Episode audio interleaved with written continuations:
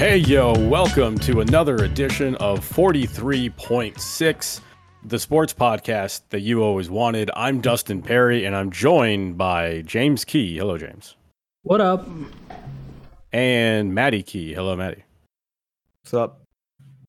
We have a packed show for you today. We're going to talk about a lot of sports. We're going to talk about some things that don't have anything to do with sports because that's what you get here on 43.6. Thank you for subscribing on all the podcast platforms and also over on YouTube. Make sure you go to YouTube and type in 43.6 and subscribe there. We would greatly appreciate it. Hit the notification bell, hit all those things, hit likes on all the episodes.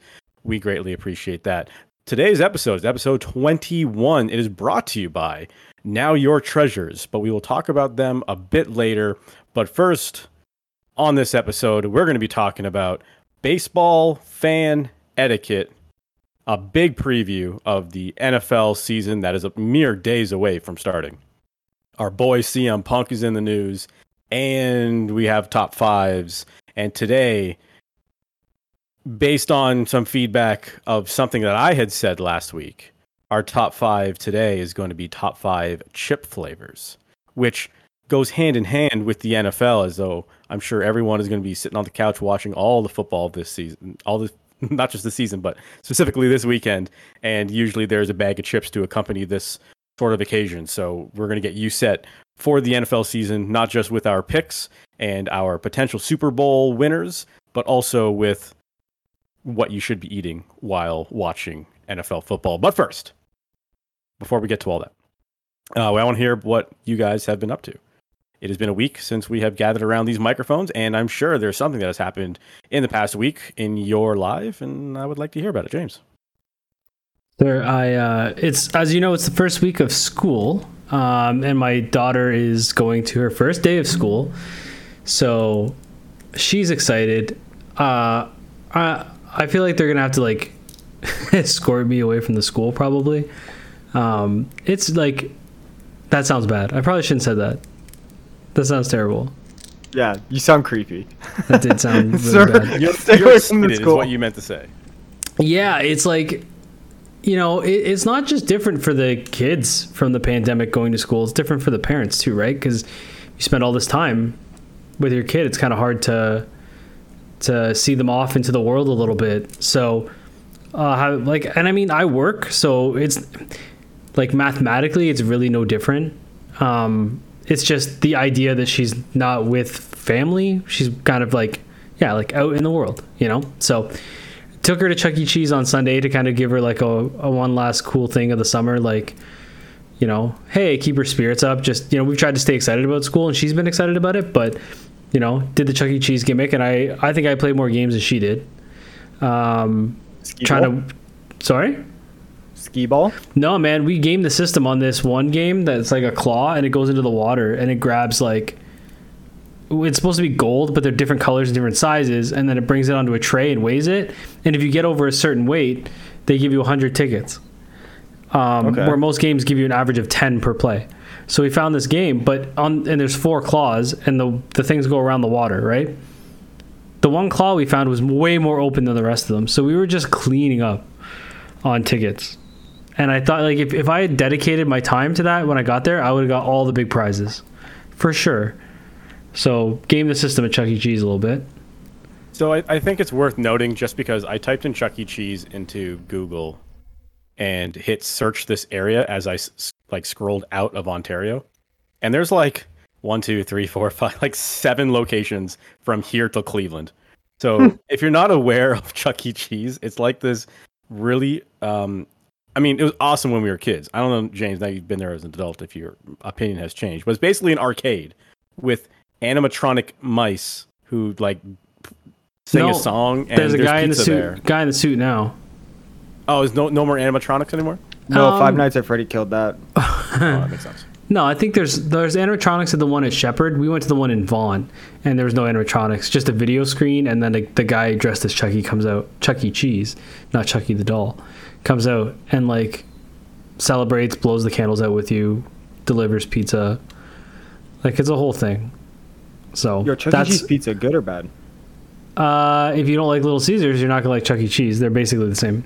Um, but my kid wants to have her birthday there now, so that's heads up. That's where we're having her birthday, is Chuck E. Okay. Cheese. Um, and then that I'm night gonna, on I'm Sunday, rock so many kids at some of these games. Like, I'm gonna go full compete mode. dude, there were parents playing all over the place. Like I'm pretty sure, and it's probably some I didn't even see with a kid, so it could be that they were just like, "This is a fun day out for me." Um, but then that evening, uh, I went to my first ever TFC game. Um, Nice. well, not nice. Uh, I was 10 minutes late because the traffic downtown was absolute fucking garbage. And wait, well, actually, okay, I'll yeah, take that we back. talked about this last week. no, no, but- I was I- following up from last week. No, no, no. I'm going to take that back. The traffic getting to Wellington and Strachan was fine. Then uh, there, okay, first of all, trying to make the left on Strachan from Wellington, and everything would have been fine, except this guy in a taxi hit a bunch of black dudes in a Tesla. So Was that the picture you sent me? no, that's a different. I'll get to that after. So everything's backed up because these number one, anyone who owns a Tesla freaks out if you touch it the wrong way, let alone hit it, right? Like freaks out. You look at a Tesla the wrong way, it's like catcalling a woman in 2022. Like it, it's absolute freak out. Not and then there's five black dudes who are losing their mind on this on this guy, uh, this taxi guy. So they're holding up traffic. So I have to go around them in the other lane, making a left turn. Then take a right onto East Liberty, because you know got to park somewhere. Walk to the the grounds, and everything's back. There's a guy just lying in front of a car, just lying in front of a car. I shared a picture of it. I'm not gonna put it up today, but there was just a guy just lying in front of a car. Wait, And I hold was on. like, okay, I'll so, post it in the Discord for you, Dustin. As he talks mean- about the story. okay, so wait, so you parked on East Liberty, I assume probably near local in that like little. So I went to go to the, there. the Green P that's near bar local, packed. Right. so it takes it takes two seconds to get into that parking lot, fifteen minutes to get out, because everybody's trying to find a spot and then gives up. I ended up parking at the metro because for four hours it was only eleven dollars. I'm like, this makes way more sense. So right. That's that's value. Value. get into the NFL season. That's value. But then speaking of value, so I'm 10 minutes late for the game. I hear two loud cheers and two sets of fireworks, which means I've missed the two TFC goals. And I meet my buddy at the gate, JP, shout out JP. Um, and first of all, I got to say this it's very easy to get into BMO. Like the process of getting in, getting to your seat is very easy. Like it's not it's not super congested. Like it was very smooth. The stairs up to our seats were relatively quick. It was comfortable. Um, I actually really enjoyed BMO. Like I think it's fantastic. I've never been like I've never been there. This is my first time. Oh, I have Um, my issues with BMO Field, but it from a, yeah, there it, it, it can be a lot better. compared to going to horrible. Rogers Center and feeling like you can't move or what like there's sufficient space to feel like you can breathe watching this game right so we were 23 rows up looked fantastic loved walking down to the paddock to be like field level like all that kind of stuff was cool and then as i sit down i say to my buddy who i'm with i go man like there's usually one goal scored in a in a football game, we missed two. That's probably it. Right? And then I jokingly said, Man, I hope they don't lose three to two. That would be terrible. TFC lost four to three. Um, so I did get to see the one Insigne goal at the end, but um, after the whole experience, I've been telling people TFC, dollar for dollar, is the best value sport in the city of Toronto bar none. There is And I've been no saying it too. there is no better sport experience for your dollar than the city. The action is always happening. The people are invested. We paid $95. We sat 20 rows up. Uh, the game doesn't delay. Like it's a 15 minute half. So it's not like you're waiting long for the next. Like things are moving. Um, the Italian dudes, Bernardeschi and Insigne, are fantastic to watch dude, I'm sold. Like I'm I'm probably gonna get seasons next year because they're affordable. So I actually might get a pair of seasons next year because I just like I had a fucking blast. I bought a scarf. I'm a scarf guy now. I have a I have a Oh, TFC Jim- scarf. Jim's now scarf guy. He's Yeah, excited hold, for hold it up during the anthem though. I guess you Yeah. were too late to uh, show up, but yeah. dude it was just like i have nothing bad to say about and getting out getting out of bmo from where we sat in section 105 to which is right by the gates like literally i can look over my seat to the gates um getting By out gate, you mean gate one that's facing northbound? yeah yeah. getting out of bmo was a breeze we walked right out no congestion whatever the only congestion happened at the tunnel to go to liberty CNE. that was the that was the only That- congestion So that used to not be a nightmare. That that's only happened this past year, where they started like putting in all these guardrails, and it's like if you're going to eastbound trains, you have to go to this line. If you go to westbound trains, you have to go to that line. It used to just be a mass of people walking towards the the stairs, and you walk down the stairs and you figure it out. Like I'm going westbound, I go left, I go, you know. But now they have all these stupid like funnels of putting people in different places, and no one knows where to go. It is it is a mess trying to get out of BMO Field if you're going to Liberty Village or to the GO train if you're taking the streetcar, it's fine. If you park on the south side and you just hop on Lakeshore, it's totally fine. But yeah, that But yeah, it's it was just like past the the village and stuff. of all the sporting events that I've been to, I've been to multiple Leaf games, multiple J games, Argos games, Raptors games. This was the most top to bottom enjoyable experience because it was not like like I I didn't have enough time to to waste a shit ton of money on food or beer. I didn't like it, and, and you just chill, you talk, you enjoy the game, and then you leave. Like it was just very relaxing, almost being outside. Perfect evening, cool night. It was just, it was incredible. Like they, the experience sold me on seasons. Not to mention that this past weekend would have been the last weekend of the Ex. So you, I mean, had you got there earlier, Dude, the Ex, Nas, and Wu Tang were playing, and My Chemical Romance was at Scotiabank. Like everything, oh, everything that could have gone on was going on. And I, and I, like a fucking moron, I decided to drive. Yeah, but that's also because public transit is worse. Like I, I understand the convenience of it, but just the the idea of public transit because comparatively to the rest of the world, our subway system and transit system is absolute shit. It's it's definitely not up to par of a city the size of Toronto. I will definitely give you that. But there are days where if I'm going from and it depends where you're coming from, right? But like if if I'm at Union Station and I need to get to Finch, uh, yeah, it's easy. need to get to BMO Field, like hopping on the GO train, it runs every 15 minutes and it's like Oh, the GO train is no. I'm talking TTC. The GO train is different. The GO, Well, what I'm saying is the GO train. So again, from Union. So if you TTC to Union and then take the GO train from Union to but the TTC Exhibition, is the problem. No, we're not talking. We're because Go is not like the typical public transit. Like that's commuter transit. Like I classify that separately. I'm talking about Toronto proper, TTC. The Toronto Okay, Transit Commission Shit. sucks balls. Like it is If just we're only talking TTC, yes, it sucks to take this streetcar to BMO. Yes. yeah. But yes, it, the GO train is subpar. fantastic. It's smooth, spacious. It's great. Yeah, the Go train doesn't count because that's that that's like luxury commuter travel. That doesn't count. But all I'm saying is it's a dollar more. It cost me like four dollars thirty cents to go from Union Station to Exhibition, whereas the TTC would cost you what three twenty five or whatever. Three Right, but if you're if you're taking transit to get into Union, that's the 350 to take to get into that plus the extra to get on the go. So you're paying like 10 bucks. Sure, it all depends Which on where, was my com- where you started and where you're going, right? But anyway, I can't recommend it enough. You know, and even if you're not into to soccer, football, or whatever, like give it a, give it a shot. Like I wasn't, and maybe it started with Ted Lasso, and now it's ending in TFC seasons. But like, um, there's just you know, it, they, there's. I used to shit on it a lot growing up, but there is there being there live convinced me there is something magical in the game of soccer that you can't describe. You can't you it's I don't know what it is. Maybe I was watching Insigne completely frustrated that his team couldn't complete a pass to him.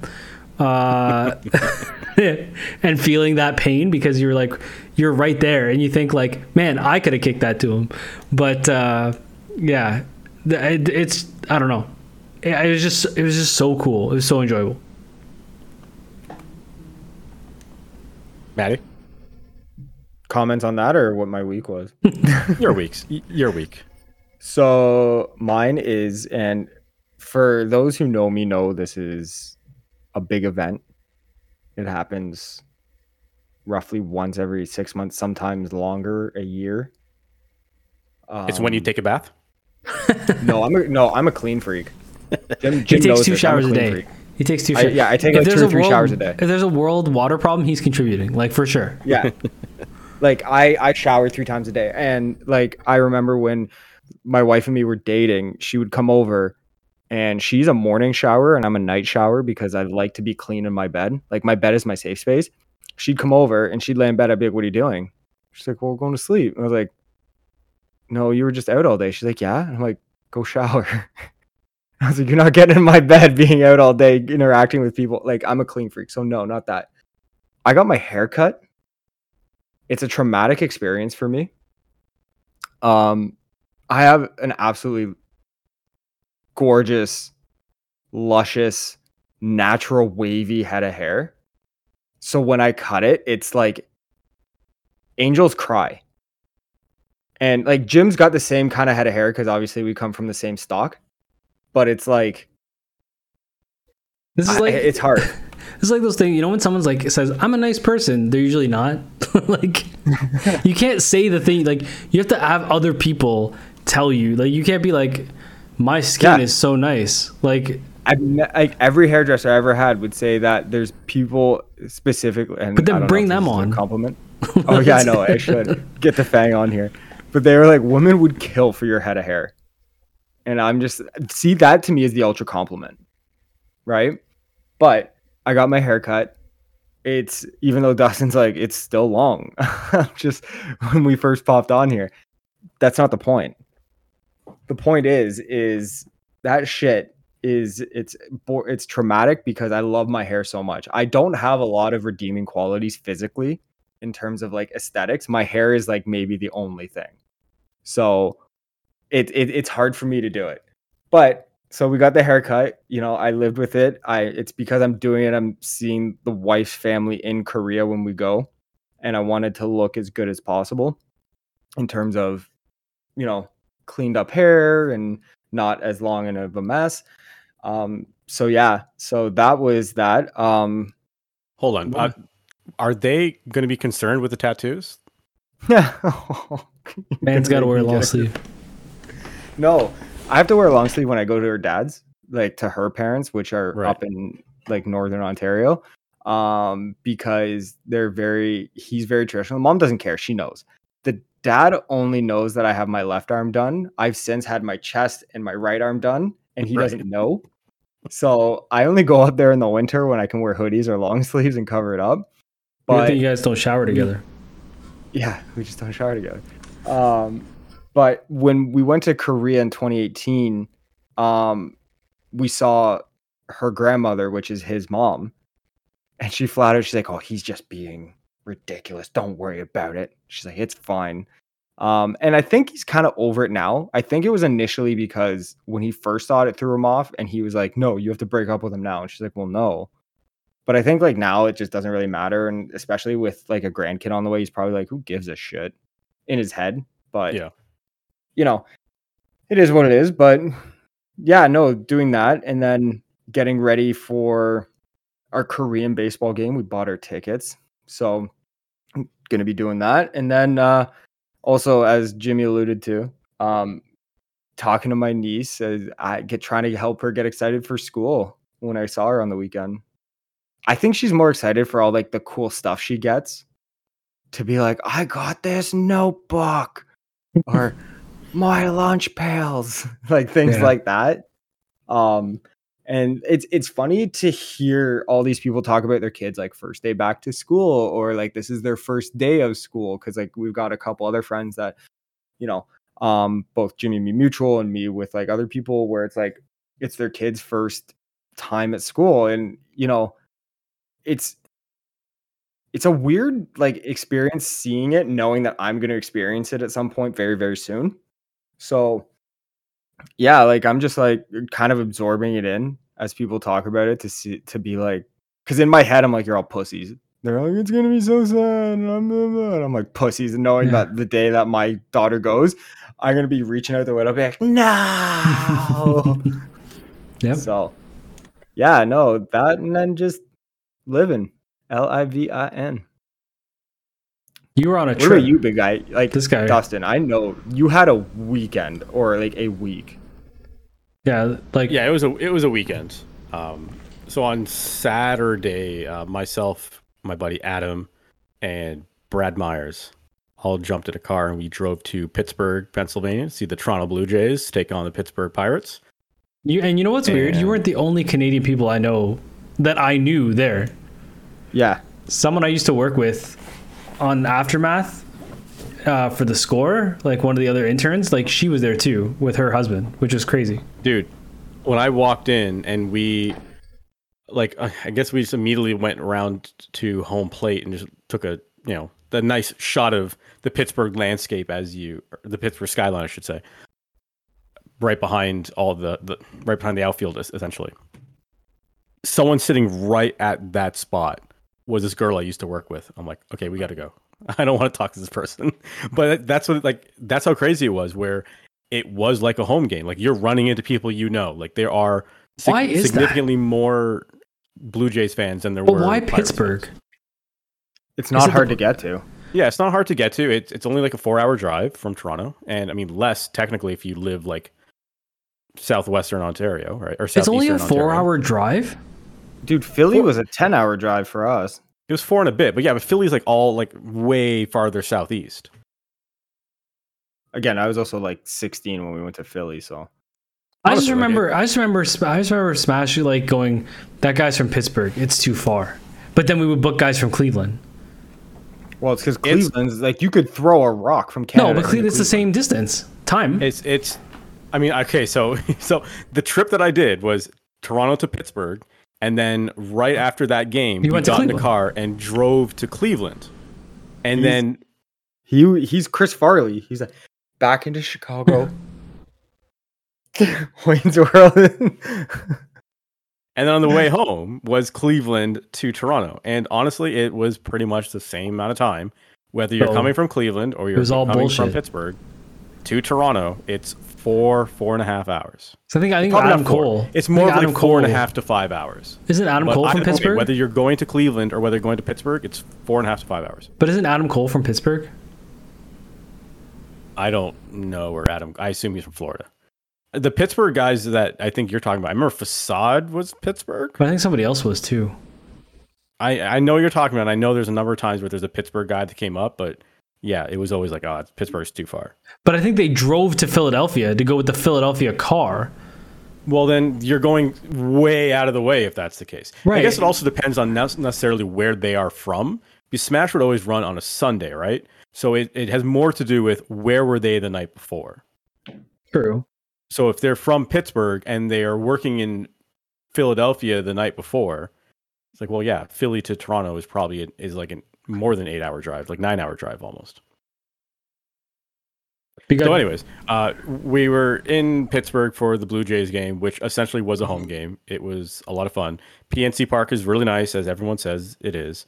Um, we, Never heard that, but okay. yeah, no one's ever heard that. uh, I ended up getting some chicken wings from the concession stands, which took forever and a day. I think the management of the concessions in Pittsburgh wasn't expecting it to be a lot of Blue Jays fans, I'm not serving these Fox. which doesn't make sense because I feel like they should have access to like Ticket advanced sales? ticket numbers and they would know that they're going to sell more than 6,000 tickets that they normally average in Pittsburgh. I'm looking through my book to see if uh, how much the attendance was. I still don't think it was a, a huge attendance, but I'm, I'm sure it was more than what they normally get for Pittsburgh, and that's why it ended up being a bit of a mess. It was 23,568. Pittsburgh's one of those franchises where I, I want them to do well. I feel like they have all the external pieces, oddly, to do well. They just every time they get decent players, they just trade them off or they, they leave. Like but like right now, like Oneil Cruz and Rodolfo Castro. Like those are those are good pieces. I, I want that. I, I don't know why. I just I want them to do well. Well, what was interesting before the game, they did this like Hall of Fame induction ceremony. So like, not necessarily like Major League Baseball Hall of Fame, but these are some of the best players to ever play for the Pittsburgh Pirates, and we're inducting them to our. No like- idea who they were.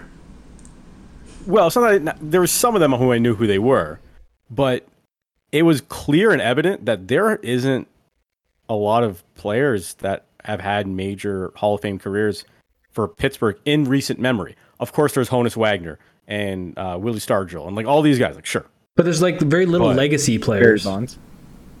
But Barry Bonds' legacy wasn't in Pittsburgh. That's what I'm saying. Like, No, there's very Pittsburgh. little Pittsburgh-bred legacy players. like I guess in recent memory, the only guy is like Jason Bay. Maybe Andrew McCutchen. Yeah, Well, maybe. he- like, yeah, is but McCutchen his going to go in the Hall of Fame? there. No, he's is Jason Fame. is Jason May going in the Hall of Fame? Probably In the not. Canadian, Right, probably yeah. the Canadian Baseball Hall of Fame. Because they need people in there.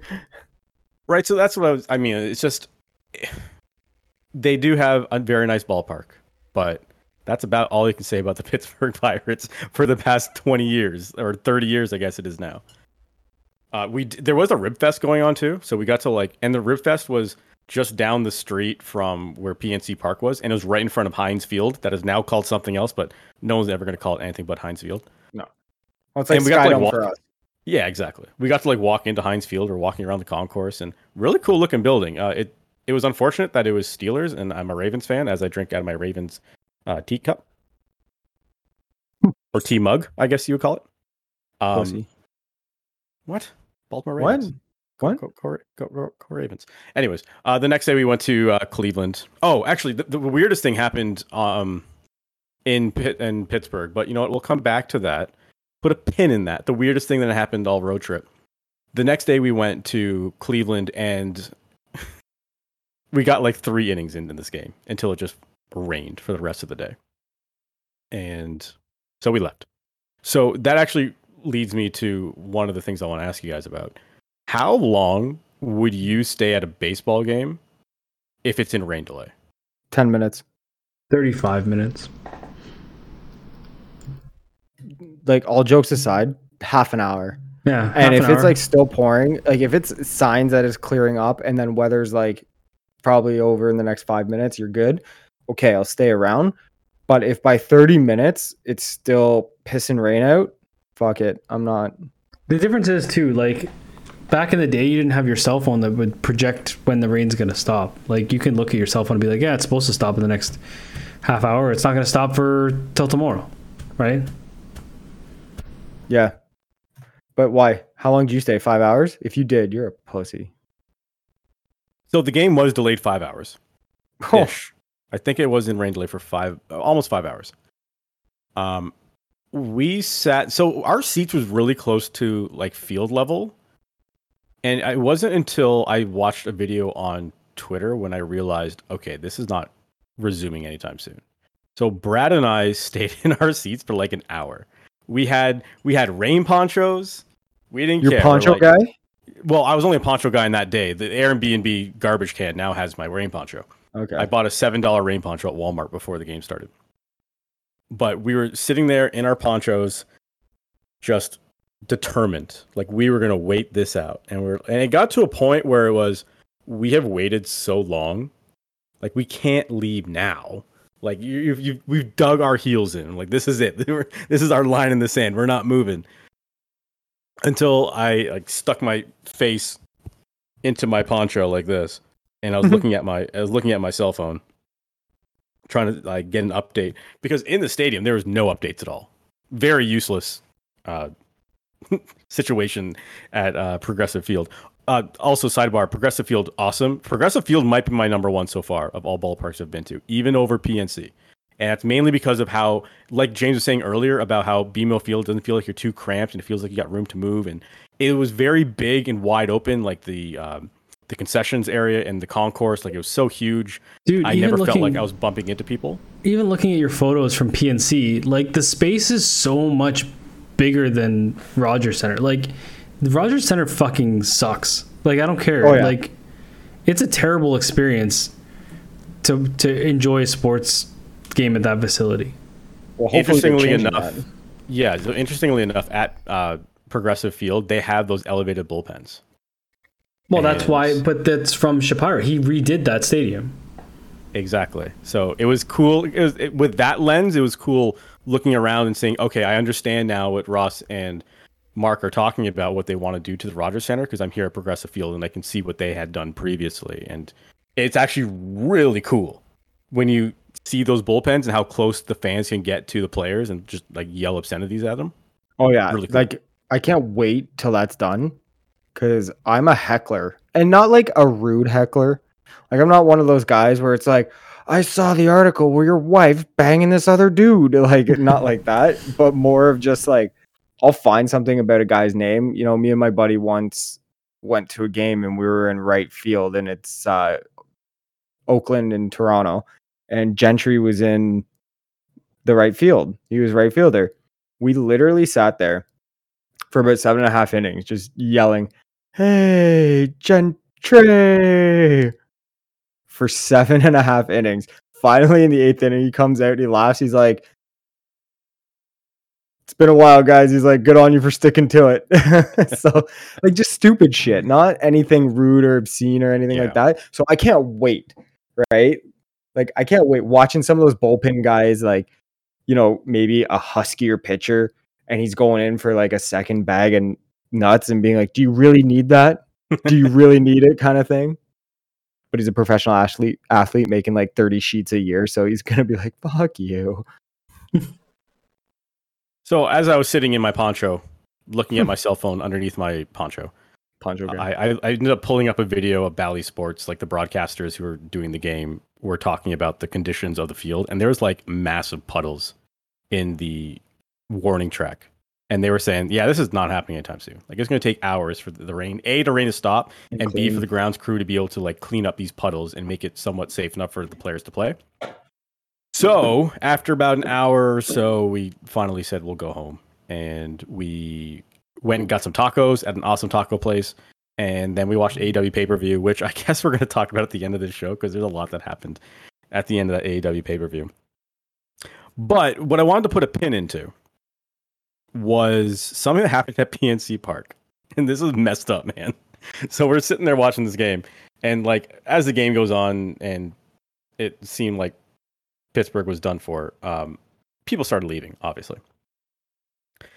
The people behind us had some chips or nacho chips and cheese. I don't know how much of it they ate. If I had to guess, I would say they ate like 25% of it. Oh, I know Like the cheese had been dipped into. Going. I know where Okay. this is going. It was on the floor No, in the plastic gimmick that it comes in. no. You leave it. And it was a clear day, no rain, wasn't windy. You're George like- Costanza. like Costanza, like the, the eclair sitting on top of the magazine. Yeah. Dustin didn't do it. I'm I'm no he watched somebody do it. I saw a man, and I say man, he was probably like 18, 19 years old, but still a man by like definition. He like jumped over two rows of seats, picked up the nachos, and brought them back up to where he was sitting, and munched on those nachos for the rest of the game. That means he was eyeing those up. He was like, if no one comes for Yeah, those, dude, I'm gonna go get them. That requires a scout. That's a scouting assignment, right? Like Yeah. that is that is you're the European scout and you're going on a tour and you've got your eye on this guy. Like that is that requires prep, planning, yeah. execution. You have a full breakdown, a dossier. You have a scouting report. So he goes and he just swoop like full swoop right in. Like how long did he wait till after they now, left? I don't know if he, I don't know if he dipped into the cheese because I How wasn't long? like he was behind us. He was like two or three rows. How long us. did he wait? So he originally made one. Did he make a pass? Towards, he went over and picked it up and kind of looked around, and then like someone in his row. I don't know if it was his dad, but it was like it was the elder statesman of the group, who was like, "Yo, put that down. Like they might come back. Not put it down because it's gross."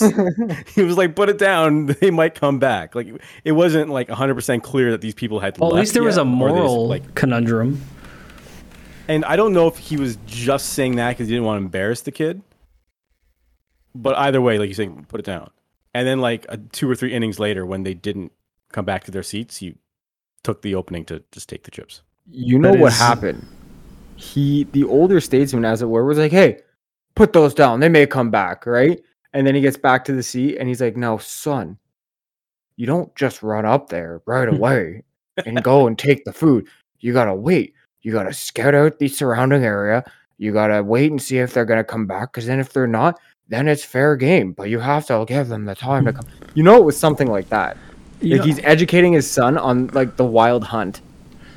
they blame they blame some Asian dude eating a bat for COVID. No, it's this fucking guy eating somebody else's nachos off the ground. This Well, is like- how you know we're out of the woods of people caring about COVID. Well, like, Like, also co- too, COVID's no longer an issue to anybody anymore. If this man's eating some other person's chips like two seats in front of him, But like we also discussed a dude using a hot dog as a straw. And like that went viral on sports uh media like sports Twitter and internet and shit like that, right? But this dude is robbing pre-eaten nachos. I would say if he didn't dip the cheese though, that's a bigger affront. Like at that point, you're you're you're all in, go for it. And if you don't, you just lack commitment and you lack the drive and the focus. No, you I don't have like- a killer instinct. I feel like the cheese holds a certain amount of moisture from like I, I don't I don't feel like because the cheese is the repetitive area. You don't like you don't take the same chip multiple times, but you dip into the dip the same chip. You dip into the same pool of gross amoeba like multiple times. I, I would agree that okay. Either way, it's gross, Yeah. but it's significantly more gross if you dip into the cheese. Oh, it's I don't know, you just see people clammy ass hands all over that food even for 30 seconds and it's just Dude, what if some dude picked his ass and then took Yeah. a chip? Like you picked his don't nose, know, picked his ass. right? What if there was a reason why they left the chips behind? Yeah, like what if, they he were eating the chips and then they discovered, wait a minute, this cheese has gone bad? Or maybe they said, oh shoot, I forgot to wash my hands after I just changed my son's diaper. And then they put the chips down and said, fuck, I shouldn't eat this ever again because I may have just like delivered some sort of mouth disease to myself. well or this considering the history that we've just seen both in Oakland and in Toronto, what if he's like fooling around with his wifey and he's like, "Well, I and touch the chips." And she's like, "What are you doing?" And he's like, "Good point," and puts him down. So many things. There's there's questions. We need answers. We got to find this guy.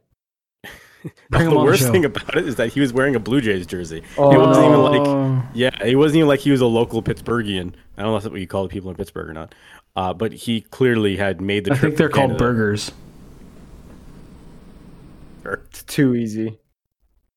I don't know. But you're right. I know there's a lot more questions than answers, and uh, I would like to ask this person some questions about just their etiquette of life.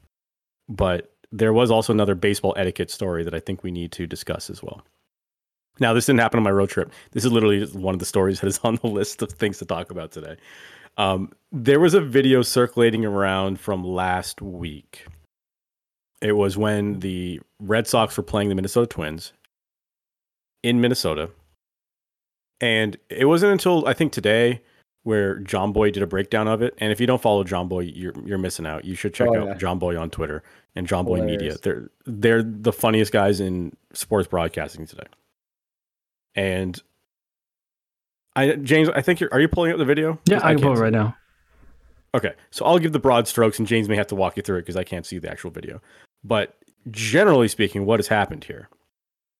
A home run ball here's has been my hit dilemma. into the spectators area, and the ball very clearly hits up against this woman's leg, and she kind of like puts her legs together to trap the ball. But out of nowhere, like he's Randy Orton hmm. my guy wearing the Boston Red Sox gray jersey. So you that's that's another red flag. If a man's wearing a gray baseball jersey. gray Jersey guy. Gray jersey Red Sox guy dives right in between her legs and rips that ball out. And then when he gets the ball, he gets up and celebrates as if he just made the most miraculous catch of a home run ball. He's like Zack Hample on drugs. And if you don't know who Zack Hample is, um, I, I wish I was you. So the question to you guys, and I know that we can go a long, long way with this conversation because I, I, I have very strong feelings about you know etiquette of catching a foul ball or a home run ball in this case. And I'll let you guys discuss, and I'll go over what my criteria is for a normal human being when it comes to this thing. But this guy should be sentenced to prison, right? Like this was, this was dog shit, right? Oh, Dude, 100%. it's not.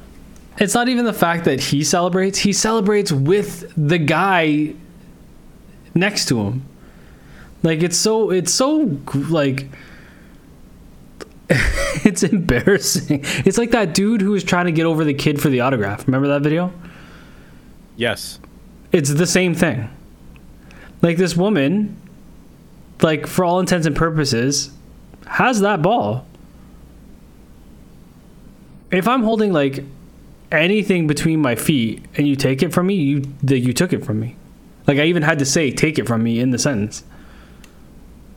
Like uh, it's just it's so it's just embarrassing. And then you selly like Yeah, like it's. I'm I'm always a big believer if like a foul ball's coming and two or three people are jumping up for it and you catch it, yeah, celebrate. Or if you make like a crazy catch with that dude who did it with his beer, who caught it in his beer cup, and you know, yeah, go ahead, Selly. But something like that, you just look like the biggest loser. Just a failure at life. Like that's your highlight. That you some broad who had the ball already, and you're like, no, that's mine. And dive your hand in there. I'm sorry. And the fact that the dude she's with did nothing. ooh, that's a bigger offside. Well, That's a massive that's also- offside. So that so we're also assuming that the dude that she was sitting beside has anything to do with her. but the, the- Probably did. Like, Yeah. You don't you don't usually see. Uh, Rando girl's not going to a baseball game sitting in that seat by herself. I mean, generally speaking, you don't see a, a solo person going to a baseball game by themselves. Anyways, it's She- usually a. It's usually something you bring a friend along to. Yeah, yeah. she very clearly says, "Hey," and like usually that's a cue for most people to be like, "What? What did I like?" Even to go, "What did I do wrong?" And then give her the opportunity to be like, "That was mine." Instead, he's just full on, like, turns his You went back. full hero. Yeah, full like like almost who do you think you are? I am. So like that's how that's how heavy this dude was, you know. It's just grimy, man. I feel like in that situation, based on like where he's grabbing the ball from, I think she's totally within her rights to like throw elbows and like just completely crack him right in the nose. Oh, like yeah. she doesn't know what he's doing in her lap right now. She's like, what? Like I have a stranger touching me right now. Yeah. Like get the fuck away from me. The other thing too is isn't it customary if you're on the foul lines that the ball boys give to children and women first? Like the balls. They don't give it to dudes. Yeah, it's like when a boat is sinking, it goes to them. Unless you're that dick bag on the Titanic from the movie. Billy Zane. Billy Zane. But this yeah, guy's no, Billy, this guy's the. Billy Zane of the of that Yeah, game. he's the Billy Zane of the Red Sox fieldom. You know, the home run hero in the, the Red Sox fandom. But you know, you're right. They usually ball boys toss to like the kids first, or you know, the cute girls that are down by the foul line. Like that's protocol. Or you'd be like that what the, those kids you see every now and then who get the ball that's a foul ball catch and he turns around and he tosses it. He like celebrates and he tosses it to the pretty girl who's like 15 years older than him, knowing that kid is gonna slay when he gets older. but you know, The it's bargaining chip. yeah. I honestly two things, like Jim said, and you said, she's well within her right to start knuckle chucking at that point, elbows, even drive a knee in the guy's face as he gets Slam down the there. hot dog in his face. No one's gonna think twice. Yeah, or you know, I'm already a bit of like an anger head. I know that. Like there's it's there's certain things that set me off real quick. That's one of them. If that was me and like my wife sitting there and that happened and that dude, he's drawing back a stump because I would have ripped his arm off.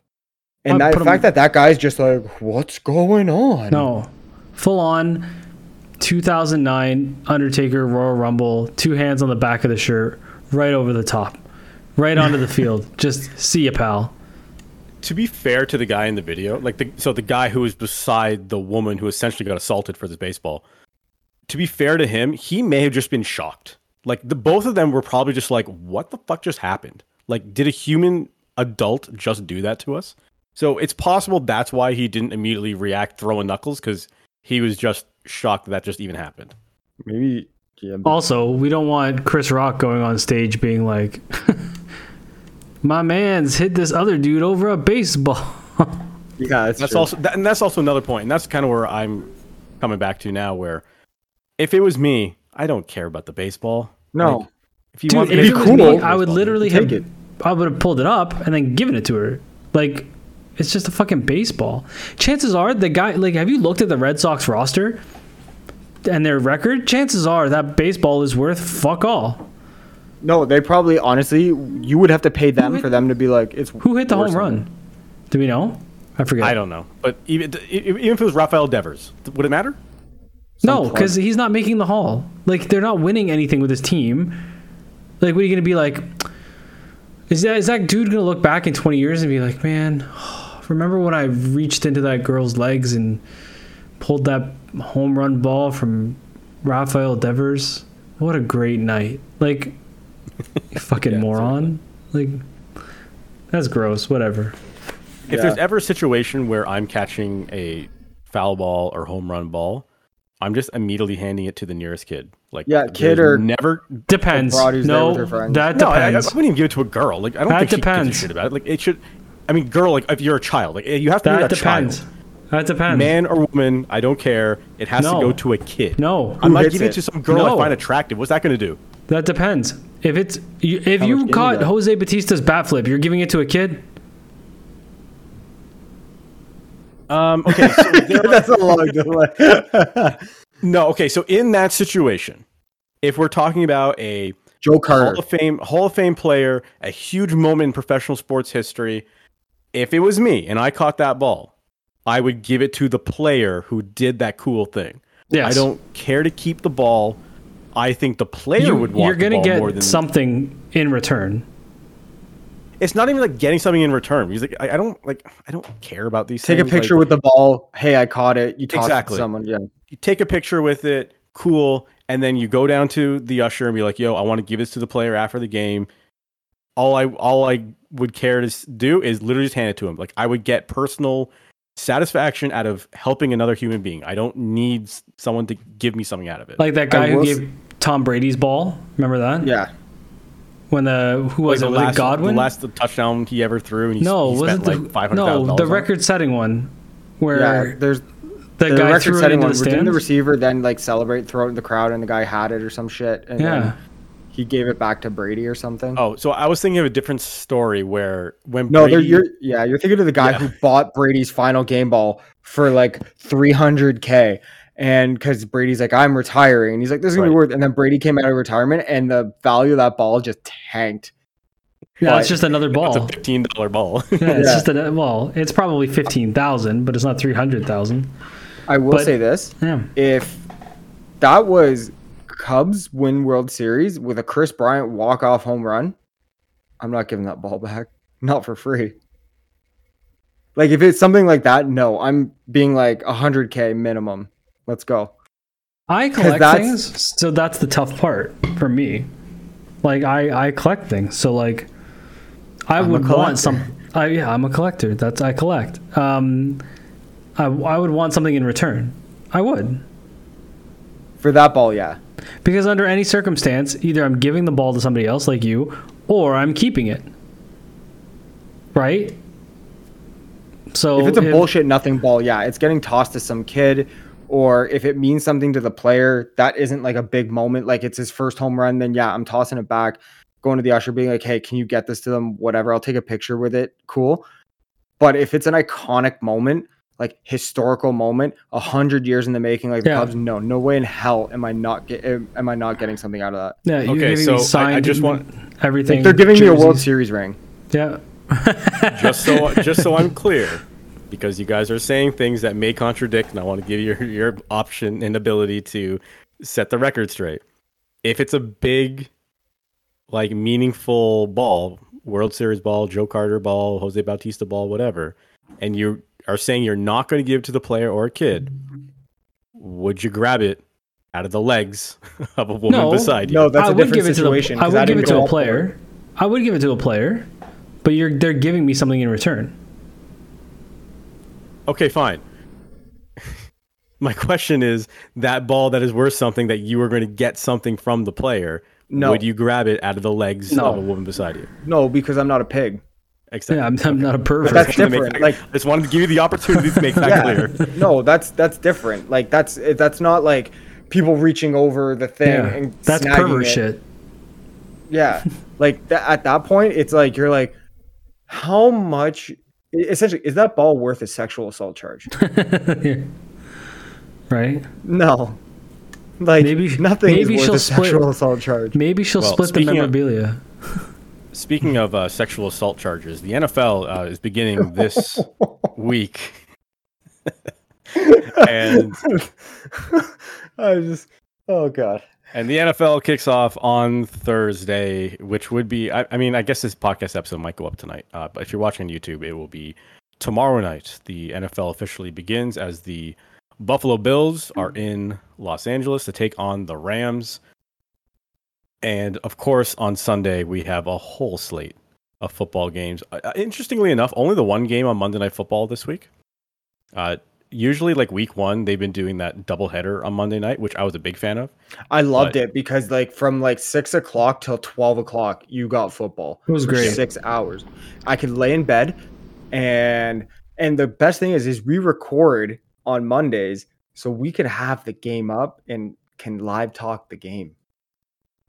And uh. Manning cast. Love the Manning cast. So. Manning cast it like it is the smartest thing they did was having the Manning brothers do the Manning cast games.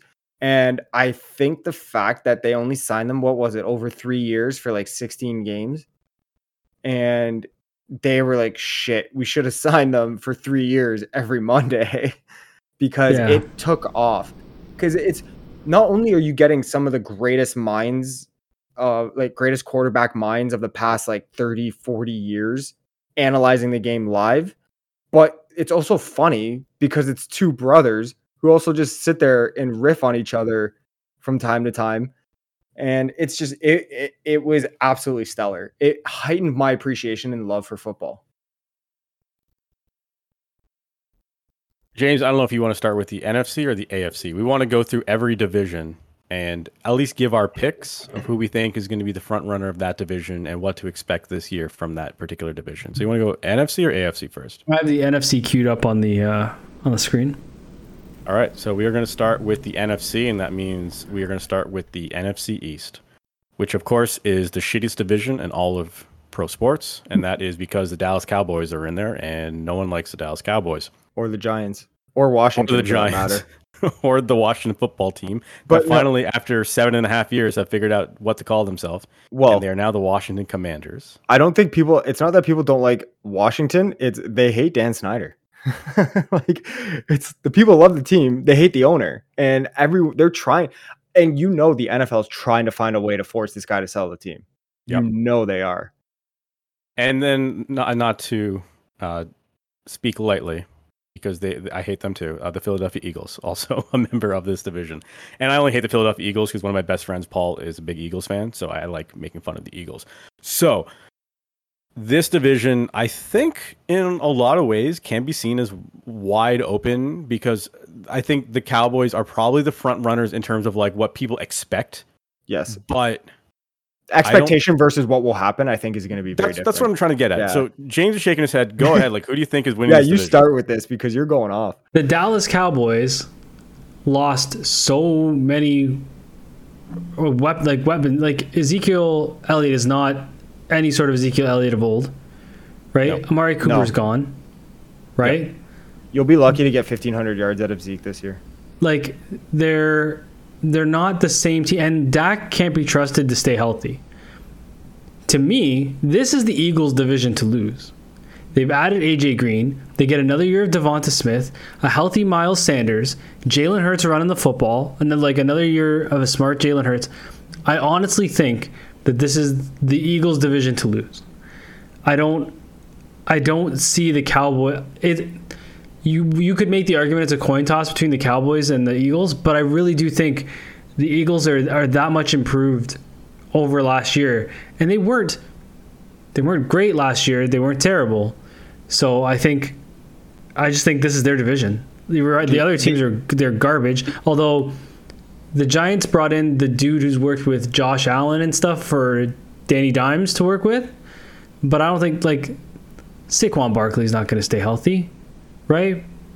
And who does who's Daniel Kadarius Toney?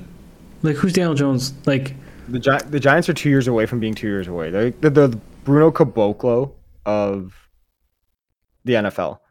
Uh, it's gonna it's not gonna happen overnight. They have pieces that I think will grow together, but it's gonna be a couple years before they're in a position to compete with um, you know, the Cowboys or the Eagles, like you said. The problem is, like, this is such a terrible division. I don't think it was last year. I think it was the year before. The team that won the division won with like a 500 record or like a one game below 500 record. It's embarrassing. Like in football, that gets coaches fired. Like a nine and eight record gets coaches fired in the NFL. Yeah. Right. So the fact that he's like, "Hey, we're playoff bound, yeah, but we were seven and ten, yeah, but we're going to the playoffs, right?" It's it's bad, but I do think it is the Cowboys to win. But do I think they will? No. I again, like you said, Dak can't stay healthy. They lost Amari Cooper and putting that much on CeeDee Lamb. Like, come on. I know Dak's uh, Dak's a fantasy machine because he had so many outlets. Now he's got nothing outside of CeeDee Lamb. Zeke's not going to, like I said, put up more than 1,500 yards. He can't stay healthy and he's getting older. And we all know running backs have three really good years of productivity. And Zeke's obviously past that. And it's not even like he's he he's a almost like a power back. He's big, he's strong, he's like Jerome Bettis. So he takes more punishment than most running backs do. So yeah, I I see it going Eagles, Cowboys, Colts, Giants, and Washington. I honestly don't think the Colts are as bad as people are making them out to be. By Colts, are you saying that you mean the Commanders? Yeah, sorry, the Commanders. I don't think they're as bad as people are making. They have pieces out. too. They have pieces, but well, again, they Carson Wentz. They have like who's I think better than Ryan Fitzpatrick. And they have Chase Young on D. But yeah, I, I see it going. Yeah, I see it going Eagles, Cowboys, Giant or no Washington and then Giants. Giants aren't. So when I said I thought this division is wide open, just because I think a lot of people are thinking that the Cowboys are going to be good, and I'm with you guys in where I I don't think that's I don't think they have it right now. And for all the reasons you guys said, with CeeDee Lamb being the only guy, the only option now, Dak Prescott, who hasn't been himself since that injury, um, not to mention that Tyron Smith, their left tackle, is out until December. So isn't that two Dak, years? Like that's two seasons he's been gone, isn't it? They've had offensive line troubles for a long time, yeah. and protection for Dak Prescott is going to be paramount this season, and they already are looking behind not, the eight ball. They're not there, prepared, and that's going to cause all sorts of troubles for Elliott too. I think the Cowboys are going to have a very tough time scoring points in this league. That said, I think the Eagles are poised for success here. Jalen Hurts, I think, is the real deal. I think he can be a perennial quarterback in this league. I think at the addition of Hollywood Brown, not Hollywood Brown, excuse me, who am I thinking of? AJ Green. Hollywood Brown, AJ Green. um, it wasn't AJ Green, it's AJ Brown. AJ Brown. Sorry. There's they're I was all say- I was thinking Hollywood Brown, Hollywood Brown, and then AJ. AJ. Okay, yeah. We got there. The We'll get addition We'll get of. AJ Brown, I think, is going to be a significant upgrade for this offense as well. And it's Dude. a player, a, a game-breaking type player that they haven't had since Terrell Owens. And it's a it's a well, that's not true because they have Devonta Smith who had a fantastic year. They're they're they have options. The like if you look at the offensive options of the Eagles, where's the ball going to go? You don't know. It's going to go to Brown. It's going to go to Smith. Is it going to go up the middle to Sanders? They also have Kenneth Gainwell, so they have a two I was solid going to say, back- yeah, that Sanders Gainwell combo is going to be insane. Right, and then Hurts, who can who can perform just as well as them running the ball. So like, Well, and Hurts just like said, quote of the century. You just drop your deuce, flush it, you move on. yeah, and they and they have Goedert at uh, tight end, who's a solid tight end. Like their offense is so well rounded um, that I just think, how do you what do you how do you defend, right? Like they're the options are just too good.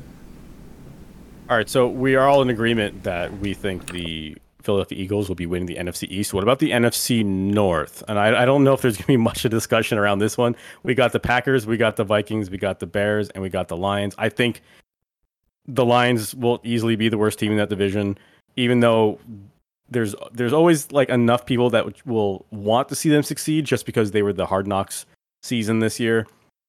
I don't think the Bears have it. I'm not buying anything that the Bears are putting out there right now. I think Darnell Mooney's good, but like I, I don't think that's going to be a, enough for this team to compete. Is it the Vikings or is it the, the Packers? I guess is the question now because the Packers have lost a bit up front, right? With um, Oh, Davante oh, Jesus Adams. Christ. Davante Adams going to Vegas. Like you're going to see a difference there. Is Randall Cobb going to make up that difference? Probably not. How old is? Randall Cobb? He's like 100. I mean, Yeah. Rodgers loves him. Yeah, he can love him right to the grave. What I what I don't understand is that Rodgers wanted a say in the personnel that they would bring in to make them successful. He, they, they haven't brought anybody. They haven't done they haven't done anything, right? Like what what is what is happening in Green Bay? Well, like you also have to look in Minnesota, who arguably, in my eyes, is probably going to lead in reception, receiving yards, in Justin Jefferson.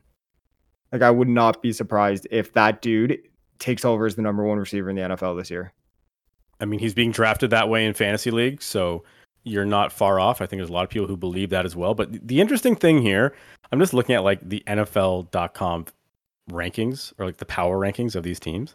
They have the Vikings at 20, and they have the Packers at like six. I the Packers de- don't the see- Packers I- I- defense is it's still Aaron Rodgers and back-to-back MVPs, and that's what they're hitching it on. I just think with all the shit off the field that's gone on with Aaron Rodgers, and then not having anyone on the field to throw the ball to, what- Listen. like, what's he going to do?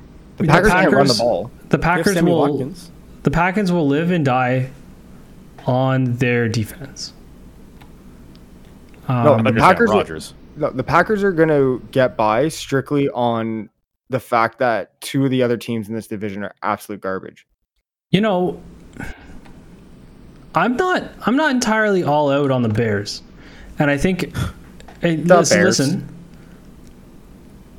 Yeah, you, you All right, don't. go on. Go for it. Mooney, Yeah. right? Darnell Mooney. Okay. I'm aware of Darnell Mooney is, but I think the Bears are going to be the worst team in the league this year. Cole, what? Cole Kmet. No. Okay. Okay, just keep naming players on their offense. Yeah, David Montgomery, cool. Yeah. Justin and Fields. Khalil okay. Herbert isn't so so bad uh, in the backfield either. So, and again, but it's going to come down to, it really is going to come down to to Justin Fields, and how well like their defense. I don't think is anything to shake, which is weird for for a Bears team to have mediocre defense after so many years of Brian Urlacher. But it's mediocre defense and probably the worst offensive line in the league. So even That if you believe, even if you believe in Mooney and Montgomery and Kmet and Fields, How are they going to get the ball? If it's just, it's literally going to be blitz and pass rush the entire game. okay, so they're then get let's blitzed out of let's the let's take the Packers offense or defense off the table here. Then thi- like this might be a worse division than the North. Or than the East, No, 'cause sorry. the- Oh, I was just I was being facetious when I said there's it's a bad division. It's I just because he hates Dallas. It's just because I don't like Dallas. And I don't like Philadelphia, and I, I like making fun of Washington, and I don't like anything. in New because York, so are you like are you on the uh, on the Vikings? I just don't know with the Vikings, man. Like Justin Jefferson's incredible, right? They released Kellen Mond, right? Dude, so they're all If- in. And, and this is the big if. But if Dalvin Cook is healthy all year, he is arguably one of the best running backs in the league. Top True. three. So you add that to Jefferson. I know Cousins isn't the best quarterback, I was gonna say, are but you I gonna? think But they, there's they, I think there's enough game-breaking players on that team to sneak out a division win over Green Bay. And so that's my pick. I'm going with the Vikings for the NFC North. Honestly, I'm I was all about Packers kind of winning that division, but over the last couple weeks, just seriously sitting there thinking, being like, where's the offense going to come from Green Bay? You know, it's going to be double coverage on Cobb, probably because that's Rodgers' favorite target on for the receivers right now. He's clearly not happy with some of the young guys that they brought in. I forget who the dude's name is, but he was shit talking him a couple weeks ago. And then who's going to run the ball for them? So who's he going to hand off to when he can't throw the ball? I don't even know who the Packers running back is right now. Do you? The? Packers running back would be Jones, and I mean, uh, you'll have 12th best running back in the league. You'll have Jones and you'll have Dillon. Oh, It'll be, yeah, a, AJ it'll be a committee, and Dillon will be your yeah. Aaron Jones and uh, AJ Dillon. I just I don't see where the offense is going to come for the Packers. Well, it seems like the Vikings are going to have plenty. you know, uh, like the Viking. Yeah, I mean, they have Adam Thielen too, right? Like, you're uh, you're probably right. I think it's the Vikings division. We haven't But- disagreed yet, so we're all unanimous saying. Vikings as well. I. Yeah, although I gotta say, I just want to say, side note, I do like what the Lions are are doing with the the people they're acquiring. No, I do. Amon few Ross, St. maybe. Brown, like quality. Um, you know that uh, the, the fucking dude they drafted this year. What's that I guy's honestly name? don't really pay attention to the Lightning's dra- or the Lions draft. No, no one paid attention to the Detroit Lions draft. Aidan Hutchinson. Sure, And they have D'Andre Swift at back. Like and they have they still have Penei Sewell on the line, who I really kind of wanted the the Jets draft a couple years ago. So like they're they're getting Who knows? Jar- Jared Goff could have like a rebound season. yeah, and they took DJ Chark from the Jaguars. So it's not it's not all doom and gloom on the side of the the Lions. They're like what'll happen is they'll go two and zero, and everyone will think this is the year, and then they'll be two and fifteen. Like that'll all right. So the next one should be an easy one, I would assume. The NFC North. Yeah. We have South. the Tampa Bay Buccaneers, the New Orleans Saints, the Atlanta Falcons, and the Carolina Panthers. Is anyone not saying Tampa Bay? I think you mean the NFC South, That's, what did I say? North. My bad. NFC South. You're right. Tampa Bay, New Orleans, Atlanta, Carolina. Well, Yeah. Mike Evans, Julio Jones alone. Come on. I mean, Julio Well, Jones is don't- old as fuck think too. Julio Julio Jones is gonna Jones make isn't what he used to be, but not at all. but when he's not the primary target, if he doesn't have to be the go-to ball thrower and he's getting secondary looks and touches when the instances so you're telling me that you don't think Julio's going to have a monster season with Tom Brady throwing him the ball? Hold on. No, And no. because Mike Evans is going to get double covered enough. No, What about Chris Godwin? If he's healthy, Right. It- it- I, I just think there's a lot of options for Brady. So right? But between that's that's what makes it that's what makes it work for. The For fact that it's not all on Julio's back to be the number one option, the wide receiver to catch and carry for an extra 15 whatever.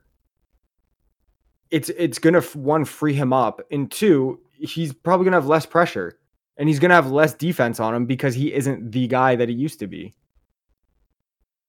He's just got to catch a ball, man. Like Brady will get it to him. Yeah. He- I, he- am not. I'm not doubting the ability of Julio Jones. I, I just don't think that he's going to be a primary target in this offense. no, No, he won't. But that's that that's what's going to make him so effective is that he's not the primary target. Yeah. right? I mean, that the looks he does get, he's going to be wide open or in subpar coverage. Like he's going to have what? If if they double cover, it's going to be the safety is going to fade over to Mike Evans' side and probably cover with the DB or the corner. So that's going to leave him with the third option of corner for the What- defense to cover. Not What necessarily, because you still have Kyle Rudolph on this team too, who I think is one of the sneakiest tight end picks in fantasy football right now. Is Kyle Rudolph because Sure. Brady uh, historically has always looked towards Gronkowski and you know Hernandez. what if what if Julio Jones is their is their red zone option, Yeah. right? Like, think about it, right? It could like, be. Yeah. You know, um, the thing is though, what if this is the year too that Brady runs out of gas? Like, what if this is Uh, like, Everything they've said is said that when he took his little two week vacation, he came back looking better than he's ever looked. But there at some point, this man has to run out of battery. Like at some point, battery They've low. that for Like years. I know, but we can't say it forever. You okay? Let me tell you something, okay? Let me let me tell you something. I'm gonna, I'm gonna Oh, beat. put I'm on gonna the do a- chalk line Bret Hart jacket. Who are you to doubt Tom Brady?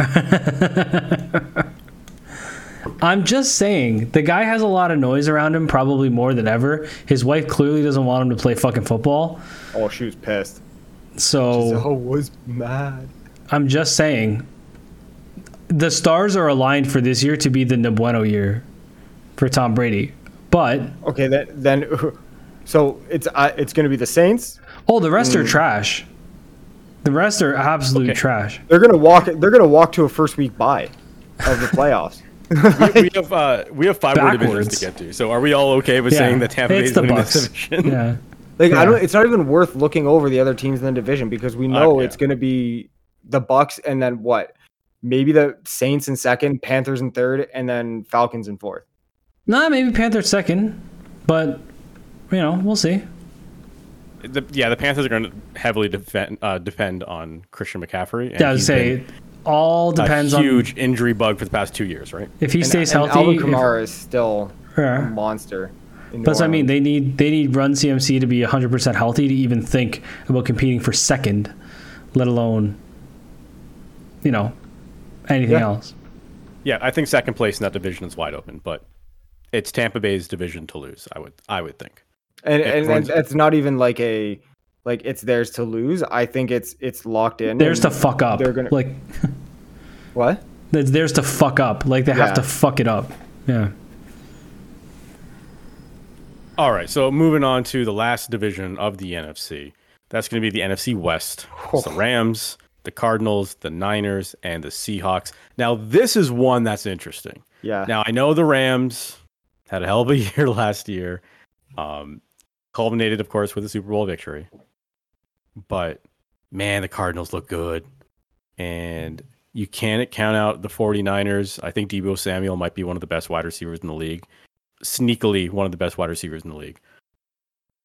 And they're like, if Trey Lance figures it out this year, and I know there's the whole thing with Garoppolo and who's going to be the starter. It's Lance's team right now. It's his team to lose. Garoppolo's the safety net. Exactly. And sometimes that's good, sometimes that's bad to have that safety net. Like as a young player, maybe you would like to have that mentorship and someone else to jump in if necessary, but I think you also kind of want the team to be fully behind you and say this is 100% your team and we don't have a safety net cuz you're our guy. I don't know. That's a philosophical question for the brain of Trey Lance and how he's feeling, but if Trey Lance can figure it out and put it together, I still don't think I'm going to give them the division. I love the Rams, I but how do you not?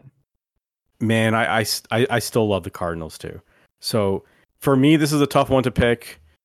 I don't want to say the easy answer of the Rams, so I am going to say the Arizona Cardinals. I'm taking division. the easy answer with the Rams because you're the champions until someone takes it away from you. Fair enough. Dude, I think the 49ers are just dude, they're stacked. And the I only think- question the only question mark is Trey Lance, and I think I do think he's that good. I do. And I think the players around him are going to make him that good.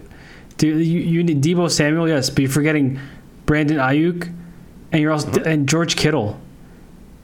And and Tyler Sure. Like these are they're stacked, dude. And then Nick Bosa on the defensive. Like they're just I don't know, man. But they've, And- they've and- had all this for years outside of Trey Lance. But if Trey Lance doesn't perform, you- then you you can easily fall back on Garoppolo if he stays.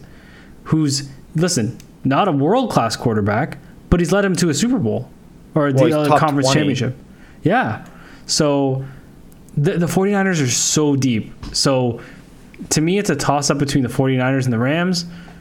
And then the Cardinals, I have the Cardinals slotted in at, at two or three, depending on where the other ones go. But I I just Trey Lance has a week and a half.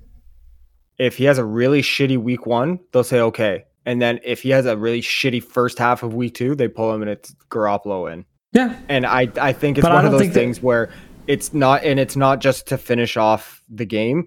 It's Garoppolo's for the next two three weeks. But I don't think they miss a step by doing that either. And that's the thing because he's played with his team, it's seamless, right? So that's that's a benefit that not a lot of other teams have. No, they, they don't miss a step in the sense of, yeah, it's an easy transition for Garoppolo, but it severely hinders the progress of Trey Lance. What's interesting if you look at the NFL power rankings, number two is the Rams and number three is the Niners. So I'm Telling you. this is definitely going to be the division to watch in the NFL this season. I I, just- think. like I said, for me, it's the Rams because again, you're the champions until someone takes it from you. Essentially, the same team coming back that just won with championship experience. And again, how do you count on Aaron Donald, arguably the best player in the league? Mm-hmm. That dude will single-handedly drag a defense to he he pretty much single-handedly dragged that second half defense against the Bengals in the Super Bowl. Yeah, and potentially healthy Cam Akers, you know. Um I know a lot of people don't have faith in Matt Stafford following it up. I was just going to say to me to me they're very the 49ers and the Rams are actually really similar like in the Yeah. way they're built between like you look at their the offensive side of the ball Cooper Kupp, Van Jefferson, Stafford, Akers.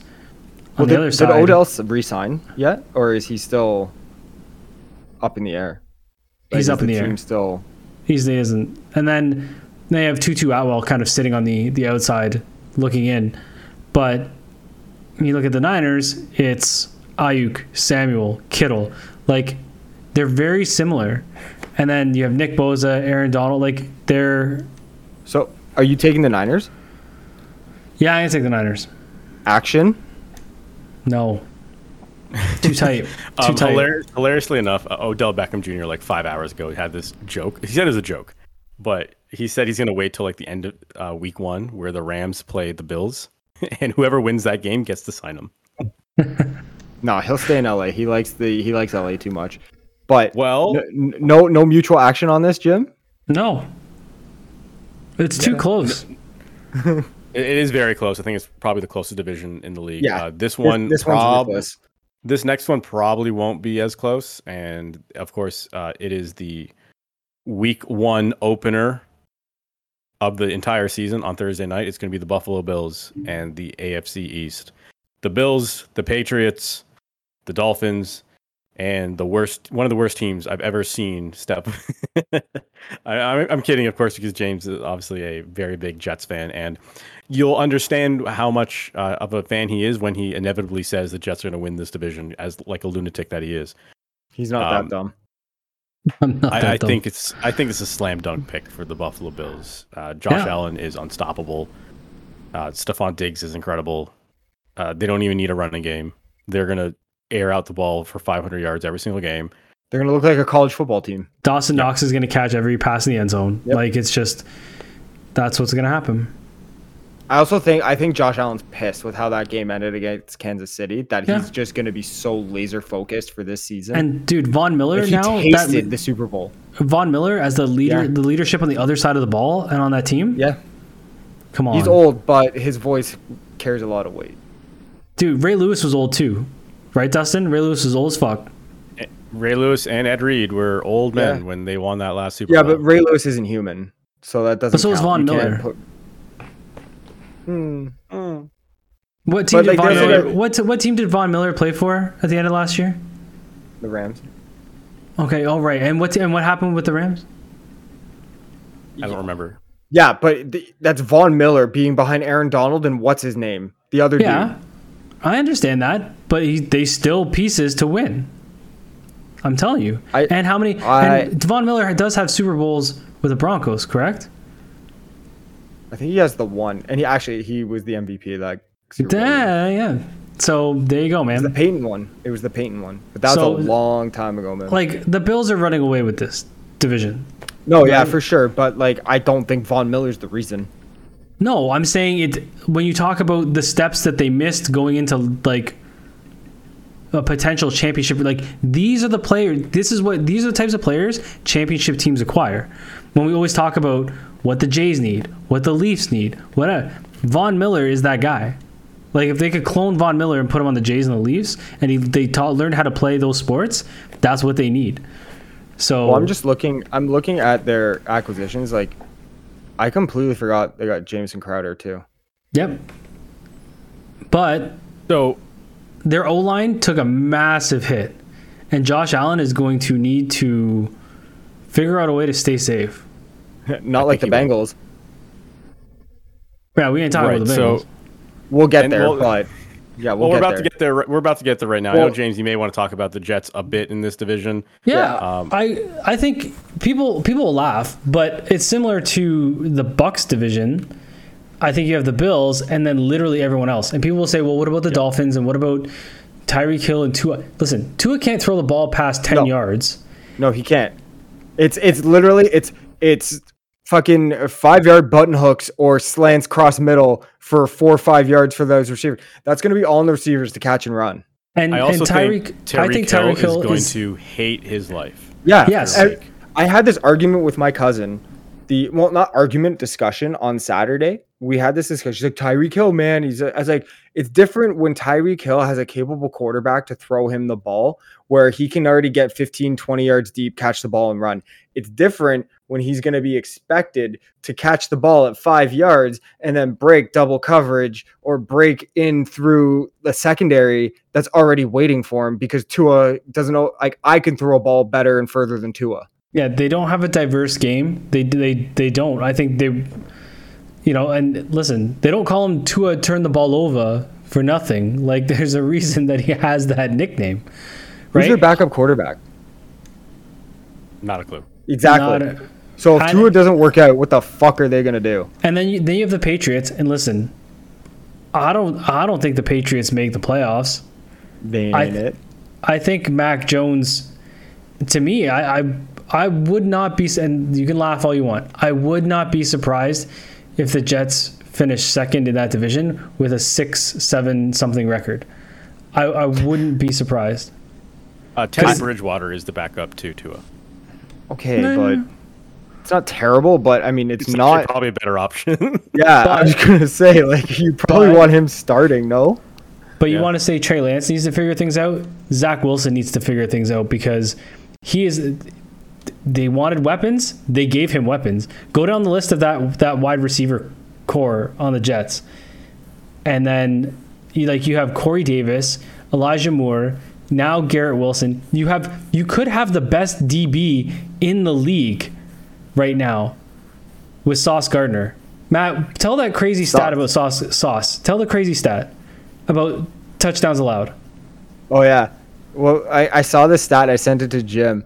Um, he's never let a touchdown in college when a play's been thrown like his direction, and he hasn't let a catch so far yet in preseason Dude, when he's when the ball's in his direction. that is unreal. Like, there's a reason this guy was picked so high. The Jets secondary needed a revamp. He could be Revis 2.0, right? Like, dude, the the future is bright if Zach Wilson figures it out. The future is very I'm looking bright. up the stat now while while you guys talk about this. well, I was gonna say, have you looked at the Week One schedule, James? They do play the Ravens, buddy.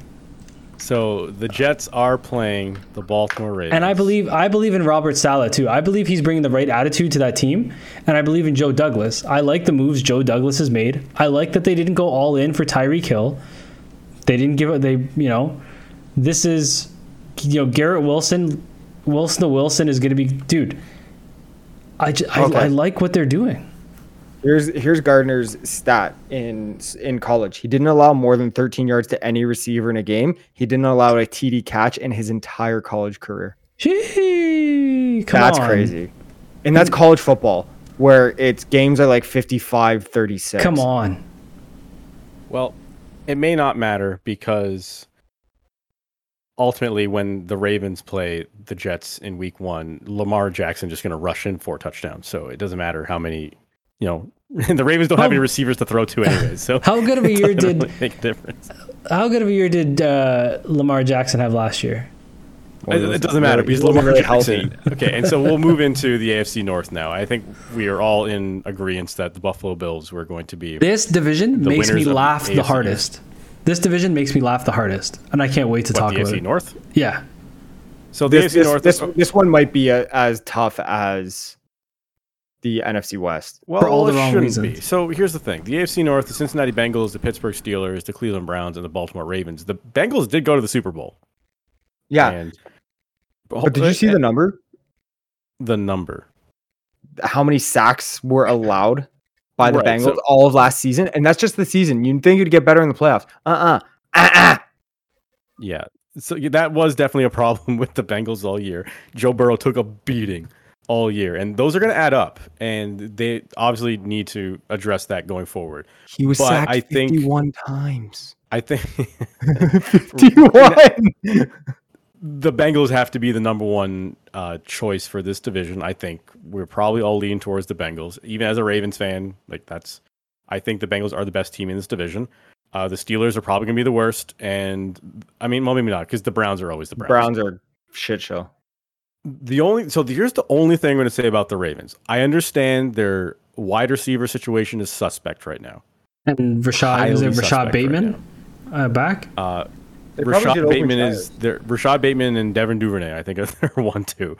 Um, exactly. And although the thing is with the Ravens, they've always been a rush heavy team, and you know the health of J.K. Dobbins right now is up in the air, and Gus Well, Edwards Mike- is hurt right now too.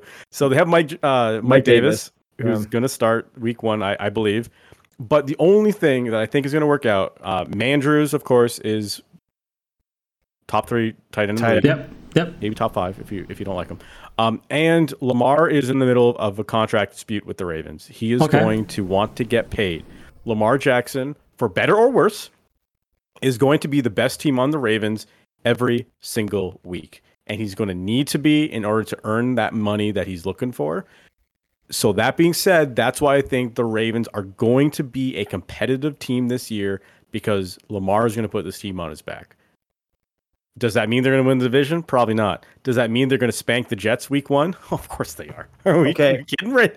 Hold on. You kidding? say you say that, but with a contract up in the air, you think he's gonna run the want to run the ball as much as you say he will with the risk Yes. of not having a contract? He has to. Who's he going to throw to? No, I know that, but what I'm saying is, is you think he's gonna want to risk the NFL, which is historically stingy when it comes to contracts for their quarterbacks? You think he's gonna want to risk injury by having to be their running back? I don't think he wants to, but this is the the path But- that he is. no, but that's what I'm saying. He he'll probably not run the ball, and they'll say why. He's like, pay me, and I'll start running you the ball. No, I I think he's made it very clear to like he said like he's once the season starts he's done. He's not talking about any more contract extensions. He is going to prove it on the field, which I agree is incredibly risky. And typically you don't see it in the NFL. Like guys would rather sit out than even play before they got their Yeah. extension. He is putting a line in the sand and saying, "I'm going to go out and play. I'm going to show you guys why I'm worth you know the hundreds of millions of dollars that he thinks he's worth." But It's they're easy just to say that now, but then he takes his first hit and he's winded and he's like, and he's he sees 250 million floating I down the drain. You're Yep. right, dude. You know what? He's he's very he is very talented, and you're right. The contract thing, you know, it happens in all sports. Contract year is a thing for a reason. They're just so shallow, dude. They're just so Oh, shallow. No, I, I, mm. And totally agree, like- man. Like like I'm you joke that they're going to slaughter. You joke that they're going to slaughter Jets the. Ravens. Yeah, you joke they're going to slaughter the Jets. Like that's not a know. given. That's not a given for that game. If Like- this is week five and everything settles in how everybody pictures it would be, yes, I would say okay. Ravens will probably mop the floor with the Jets. Week one In is week five? chaos. Yeah, It might even be more for the Jets because then they're going to run the nothing the Bills have or the Ravens have into the ground. Right? Like I don't know, man. Like we'll we'll be together I- on Sunday at the golf tournament, so there'll be a lot of a lot of shit talking at, at the golf Action? tournament. James and I will be on a golf course as this game is being played. So it, it we should just like bring mic mics with us and. But you want to know how much of a golf jo- like? yep. Listen, I know Matt and I are both like background Steelers fans because uh, our dad is a Steelers fan. But can you you you just have to? Mitch Trubisky was named co-captain of that team, voted on by the players. Yep. But like, let's be honest. He was in Chicago. No one would have succeeded in Chicago. No one's gonna And succeed Mike, on Tom- that team. Mike Tomlin's is an infinitely better coach than anybody he's ever seen. True, but they lost Juju. Right? Yeah, but they still got Chase Claypool, Yeah. Anyway, let's move on. Next good division. Canadian boy. Chase Claypool. Shout out. All right. We, yeah, we got to move on. Uh, Maddie and James, I need your pick for the AFC North. Bengals. And I think Ja'Marr Chase is going to rival Justin Jefferson for yards. I don't disagree. Yeah, I, I'd say the Bengals. It, uh, unless week one they let up eight sacks and tear apart Joe Burrow's other knee. AFC South: Tennessee Titans, Indianapolis Colts, Houston Texans, Jacksonville Jaguars. I don't think it's much of a debate. I'm going Titans, but I would love to see J- Jaguars because my, of my boy TK. Yeah, I'm I'm a big Trevor Lawrence guy. Like I'm a big Trevor Lawrence fan. I watched him for his last like 2 years in Clemson. I I think he will get there. I think he didn't have a lot around him. Um the fact that they went and drafted some protection for him is a really good sign cuz they probably watched what's going on in Cincinnati and they're like we can't have that with Trevor Lawrence. We need some protection for this guy. So they went and got him some protection. Um, they, you know, went and got some. Uh, they got Christian Kirk for wide receiver. They got you know, a tight end Evan Engram. You know, so they he does have more options than he did last year for sure. And also, too, Urban Meyer got the fuck out of there because that guy's a fucking joke. Um, honestly, yes, I think it's going to be the Titans first. I think the battle for second is going to be between the Jags and the Colts, and then I think the Texans are just going to be wiping the asses of whoever's in front of them as they shit on them when they go by. You're not uh, you're not on Mills Mafia. No. Um, I you forgot T Law got his boy Travis Etienne back. Yeah, and he and he's now playing with Etienne again, where he Yeah. put up monster numbers in Clemson with. I'm gonna So that familiarity is going to help him. And again, like I said, no Urban Meyer. Like that guy's a fucking joke. I I hate him so much. So sneaky, I think the Colts are going to take this division. I think Matt Ryan is a low maintenance quarterback. He can't Like- move. No, but he doesn't require a lot of like he'll throw the ball like he's not he's not going to be a problem and he's going to be consistent. And you don't need to move when you have potentially the best player in the league in Jonathan Taylor back. So you know, I honestly like when you look at the the rest of the and the Titans, Titans lost two two receivers. And they're super young with their draft picks. I don't know, man. It feels like the Colts have a chance to to take this. I you know I don't disagree, and you're kind of talking me into it, but I'm going to stick with my pick. But you're making excellent points, and I think you're probably right. I mean, Great input, does it? Yeah, I, I, I, now that I'm thinking about it, I feel like the Colts are probably the- Dude. yeah, front runner for this. and they like Michael Pittman is for real, I think. And and on defense, I mean, they're not a bad defensive team. The Colts aren't a bad defensive team. Stephon Gilmore and Kwity Paye, come on, man. I just I I look at the Titans and with Derrick Henry and what that dude can do. I just how do you not? Yes. Yes. Yeah, I know. I know. It, King Henry is amazing, but Like- one in, one injury to Henry, and that team is in shambles, right? Yeah, but that Right. dude pretty much played on a broken ankle in the back half of the season, yeah. Yeah. and he still put up like 150 yards a game. Jonathan Taylor had five touchdowns in a game last year. Jonathan Taylor's really good. Uh, he is. He I, he should have been MVP last year. Yeah. All right, we're on to our final division. The Kansas City Chiefs. This is the AFC West, of course. Uh, the Kansas City Chiefs, the Las Vegas Raiders, the Los Angeles Chargers, and the Denver Broncos. I think the smart money is probably on the Chiefs, but I'm going Raiders. Oh, really? Why? Why? Just honestly, for no other reason than Davante Adams. I think that's something that they have been lacking for a, a while, like to have a, a true number one wide receiver on this team.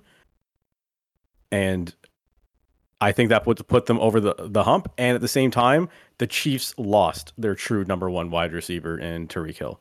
So just based on that, and honestly, they were two wins apart last year. The Raiders were ten and seven, and the Chiefs were twelve and five.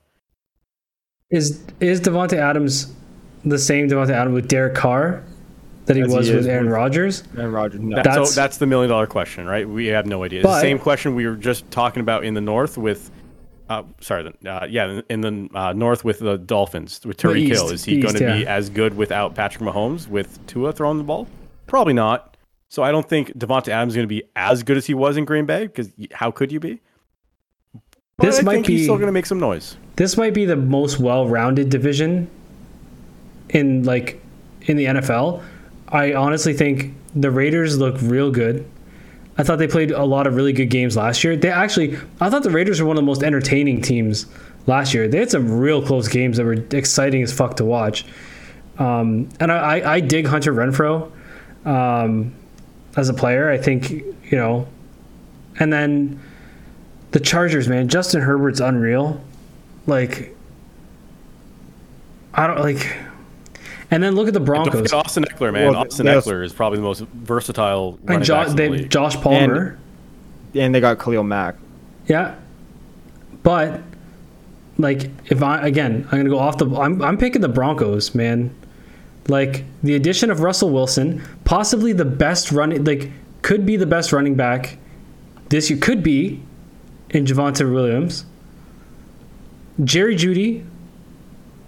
Courtland Sutton, come on, man. I don't know. They could be a dangerous team. Like some they were talking. I like that it, man. No, I, I I like the pick. I'm not I'm not hating on it. I like oh it. no, they were talking though that they could see Russell Wilson getting MVP this year. When he got traded to Denver, mm. And now that he has an extension, probably not. well, yeah, but you know he's in a, he's in an infinitely better situation here than he was in Seattle. Significantly more support around him, and the Broncos weren't terrible last year. What were, I don't know. What, were, what was their record last year? Let's see. What the Broncos last year? Se- They were seven and ten, last in the AFC West. Yeah, but they got off to a It's a five and oh zero start. Yeah. Yeah, So I don't. Again, they have and Jeudy and and and Javonte Williams are super young. Like there's a lot of legs to this team, and I know. Russell Wilson is a better quarterback than Drew Lock and Teddy Bridgewater.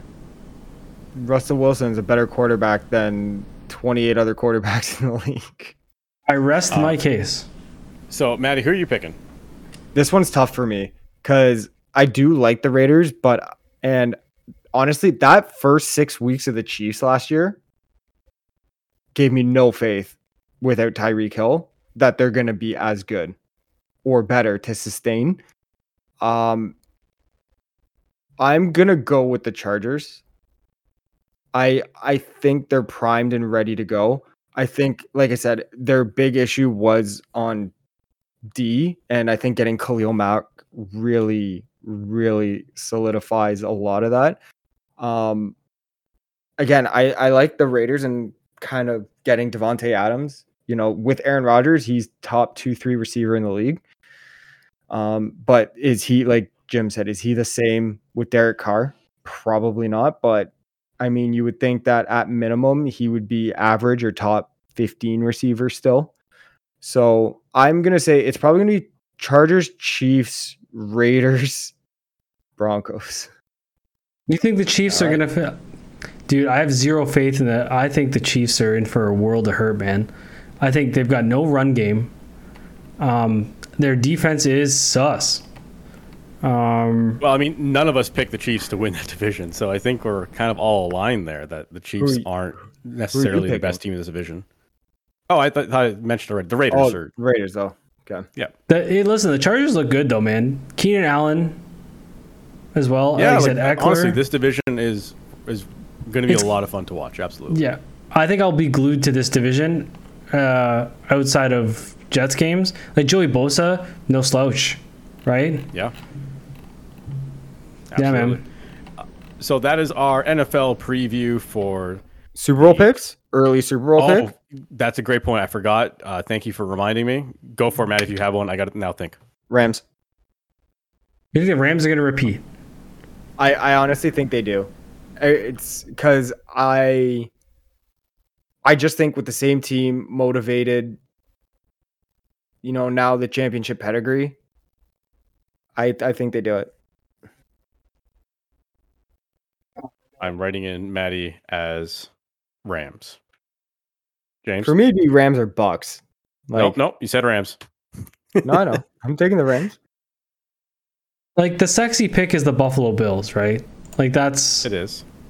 That's that's not even the sexy pick. That's the I barely watch football, and I did a 10 minute read on TSN, and I'm taking the pill.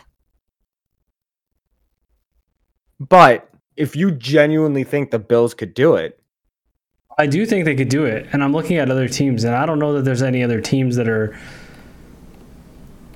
as just good as the Bills. I would I would want to see the Bills in a Super Bowl strictly to see the insanity of Bills Mafia. Oh, you know how many tables are going to be broken? It'd be like ECW. Where's the Super Bowl being played? This one. That's a good question. I'll look that up. But James, who are you picking? I'm going to say the Bills. It's a loser Yeah, pick. I- like it's not like I'm not being bold, but I, I just think they're too. Like Josh Allen's too good. Like you said, Stefon Diggs. Like they're just too good. Allegiant. It's, Yeah, in the- Vegas. Um, I'm, I'm looking at. What am I looking at? I, I just saw that it said uh, Arizona. Oh, Did you look up 2022 or 2023? Because 2023. no, because my my computer is saying Arizona. Maybe maybe I got this wrong. Anyways, um, James, you said the Bills, and I'm going Vikings. I think Jefferson is going to be unstoppable this year, and I think if healthy, Dalvin Cook is going to carry them over the, the finish line. So I just can't. I can't envision Kirk Cousins holding holding that trophy. It just it looks funny to me. could you see Joe Flacco holding one? I mean, I did, I mean, we did, and he was MVP that year. And he was at one point the highest paid quarterback Highest in the paid league. quarterback in the NFL. Absolutely. You're right. It is in Arizona. I'm just yeah. So crazier things have happened, but we True. will have to see how that goes for this year's Super Bowl winner. That means it is now time for top five, our final segment of the week, because I don't think we're gonna have time to talk about CM Punk. How much time we We got, James? We have 17 minutes total. Yeah. Okay. So mm, I mean, if we can speed through that, maybe. Well, but I have no thoughts on it. I didn't watch it, so I don't even know what happened. maybe we'll do. Uh, yeah. Okay.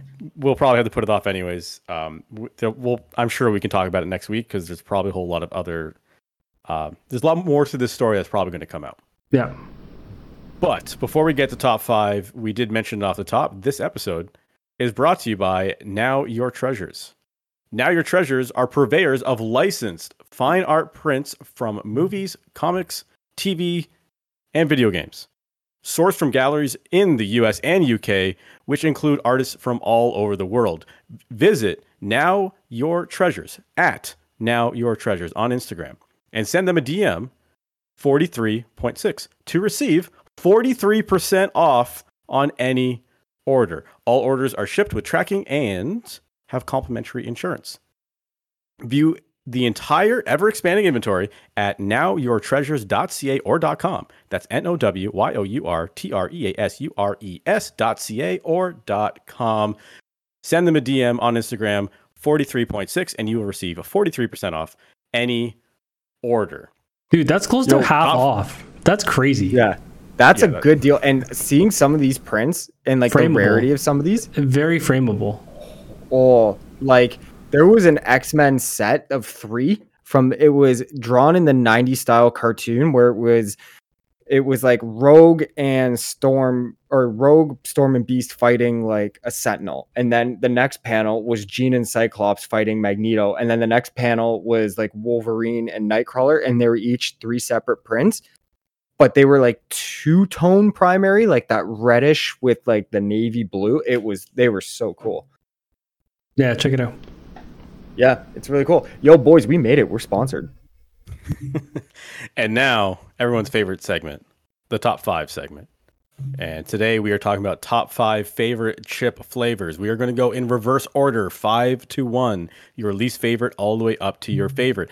You have to mention the brand and the flavor of the chips. Before we get there, I'm going to throw this out there. And James, I'm thinking if we have to go long today, maybe we go a bit long. All that means is my headliner doesn't work as well as I want it to work, but that's not really that big of a deal. So we'll see how this goes. Let's try not to rush the chips because the chips might be quite the discussion. Do cheesies count? Or is it I mean- strictly like potato I think crisp? we're in potato chip land. We're not in snack food. We're in potato chip land. Let's keep it to Okay, we'll, chips. we'll stick to we'll stick to potato chip. Okay, so it has to be a chip of some variety, no Cheetos, no Funyuns. No crispers. My number five brand Old Dutch You flavor S and V, just some salt and vinegar Old Dutch. It's a Okay. classic. It's a staple. You can't go wrong. For whatever reason, the, uh, in my opinion, the Old Dutch brand is the best of all salt and vinegar. I know there's other ways you can go with that, but I just think it is very classic. It's just a perfect, simple chip. Fine. Okay. Maddie number, Ma- Maddie number five. I feel that, and I just want to precursor this discussion. Dustin, you're a smart guy. I like you. In a lot of ways, you're smarter than me. But Jim and me are Irish. We know potato a little better than you do. Okay, sure. no, all jokes aside, um, I would say my number five, and this was a little tough because I was like, where do I want to, where do I want to like insert this? And it entered my number five strictly because that with a accoutrement, it's much better. But just like it's one of those ones where you typically have it with a dip, but just on itself, you're good. My number five, Tostitos, hint of lime. Whoa, that's a good one. I'm a big fan. Okay, so I like Tostitos hint of lime. It's probably my favorite Tostitos. And I like saying the word Tostitos. But You put a nice little like roll on it. I'm like, not gonna lie, I'm getting excited. I don't think they're as good unless you're dipping them in salsa. Well, no, No, that's what I, I can- say. I is, can like, eat them They're plain. that because like Tostitos, you don't eat on their own, but the hint of lime, if you don't have salsa, you're okay. If you're craving like the crispy, the saltiness of like the crunch, you're good with it. I can eat them plain. They're fine. No, I can't do it. Like They're good. the only way I have The those lime- chips is if I'm dipping them in salsa or I'm putting uh, shredded cheese on top of them and dropping them in the oven to No, make some nachos. the uh, the lime seasoning when you get that on your tongue, mm, it's good. It's like when Taco Bell used to put like that lime zest in their tacos Oh, back in so the day. good. Oh, Yeah, god tier. But I like lime everything. Everyone knows that about me. true. James, James number. Yeah. Uh, I'm gonna try and make this quick so we can actually get to shoutouts this week. So number five, uh, plain ruffles. Because we just had this talk. We had this discussion. I don't know if you were here like before this, we were No. starting to record. We were talking about the plain ruffles, and we said, "Anyways, go on with you." What? Yeah. Okay, because there's dude, they're just, but they're so salty. you just, you really need to be careful. And but the when you hold, like they're the one you can see the grease in the yeah, on them, and then you know the it's gonna salt be good. spot. Yeah, you know it's gonna be good. So. Yeah. And you find yourself, you're like, I'm gonna have a couple of these, and it's like, you know, how Lay's bet you can't have just one. This is like, I have some with the onion dip, whatever. But then you like, you don't even get the onion dip, and you're half a bag gone, and you're like, where did it go? And they're bigger bags. Yes, No, I like that. That's a good number five. number Uh, five. we were we were saying that because Maddie posed the question like, do dips count? And I said no, and I immediately knew he was going to Ruffles regular plain whatever because that is the ultimate onion dip chip. Oh, it is. But if we're not counting dips, I don't think I would Ruffles still. It's still number five. You're right. up. My number four, and this might be the brown in me, but I'm going with uh, I'm going with uh, no, I'm going Miss Vickie's jalapeno chips. Okay. No, those are good. That's not brown. That's Well, Mexican. just because it's spicy. oh, So what do you? That okay? So you could be like Spanish, you could be Mexican, you could be Southeast Asian, you could be well, you are Southeast Asian, but like, you could be Asian Asian, you could be a yeah, myriad. spicy of is spice. global, sir. Yeah. Yeah, I'm just saying that because I grew up eating spicy food, I enjoy eating It's a good Miss choice, Vickie's jalapeno. though. Ha- It's jalapeno cheddar, by the way.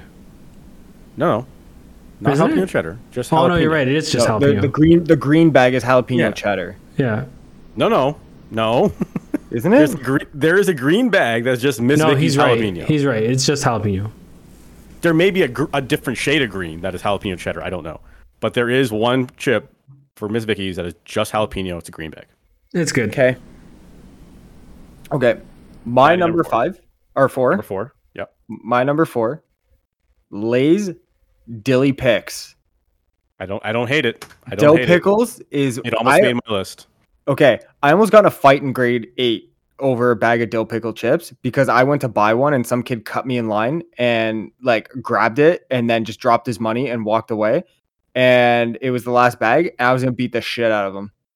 When I'm willing to beat the shit out of you for a bag of chips, it's entering my top five. So Lay's dill pickle. Number four for me, it's a little bit off the beaten path. And Dustin hates when I do this. He just wants all the mainstream, which is weird. But I said Miss Vickie's Yeah, no, he said Old Dutch. I said Yeah. Old Dutch. uh, Pringles barbecue. I love me some Pringles barbecue. Okay, okay. I'm a, see, look, he made the face. He just made the face. I'm making Pringles- a face because I don't think Pringles is a good chip. Period. And barbecue is probably the worst flavor of chips. Dude, once you pop, the fun don't it. stop. That that is a thing. That's true. And then you could turn that thing into a putting cup. Yeah, Like when or you like in your or a backyard, you want to make a telescope. putting green, you can turn the white. I know white boys, yeah, telescope. You know, Okay. but no, that's a good pick because like I love out it. of all the barbecue, the the Pringles barbecue is I think the best. yeah. Out of every barbecue chip that's out there, Pringles barbecue is my favorite barbecue chip. Yeah. Okay, Dustin, you're number three. Number three. Okay, so this is where the whole conversation essentially started when I started shitting on the sweet chili heat Doritos. Speaking of which, you got a text from someone through me about this. Uh, yes, that's exactly what I'm talking about. Okay, so I'll was let you go on. Well, you might as well explain what happened.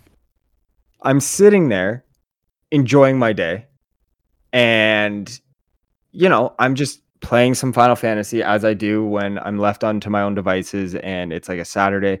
My wife's doing some running around and I get a text. She says to me, Dustin is insane or something along the lines of what is Dustin talking about? He's stupid. Sweet chili heat is the best. I'm I'm I'm looking for it because I think I like I sent it in the chat to you in our Oh. um in our group thing. Hey, Um, we're, you may we've only got seven minutes. okay, yeah. well, that's what I mean. Like, we're probably Dustin's gonna crazy. to go Sweet over. chili heat is the best Doritos flavor. That's what she said. What's So, your yeah, pick, though? anyway. So what? So what I'm going with that is, yes, sweet chili heat is the dirt worst Dorito. Well, it's on my list, so you can suck it. My favorite Dorito is what is number three, and that is the orange bag that you only get up here in Canada, the zesty mordant. It's a good chip. It's a good chip. It's fine, serviceable if there's nothing else around. Ah, it's good. Maddie, you're up. My number three, I would have to say, is Miss Vickie's original.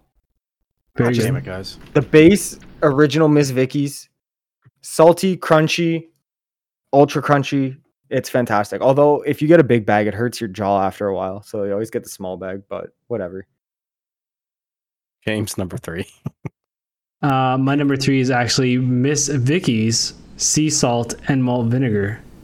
Uh, big big fan of the uh, and I don't like malt vinegar, but I like the sea salt malt vinegar. I don't know what it is. Um, it's the combination of the Miss Vickie's chip with the sea salt and the malt vinegar that makes it palatable for me. So much so that it's actually number three on my list. So yes, I, don't- I can't hate you on that one. I had Old Dutch salt and vinegar on my list, and sea salt and malt vinegar is pretty solid too. So, as much as I like to shit on your list, I, I can't complain about that one. There's a theme here in my top three, and it's all like very iconic Canadian things, and I think you'll understand what I mean by that. So, number two is Lay's, and it's the red bag. You know what you're getting. That's the Yeah. ketchup, boys. And Yeah. no one's gonna get that unless you're from Canada. But Lay's ketchup is a staple around these parts. Okay, I will not have any blasphemous ill will being spoke about my Lay's ketchup chips. If You haven't tried it. Don't be talking shit. I will say this: the ketchup chip's one of those ones that I never think about, but then when I have it, it's it's crush the bag time. It hits, Mhm. man. It hits. Yeah, it slaps, as the kids say.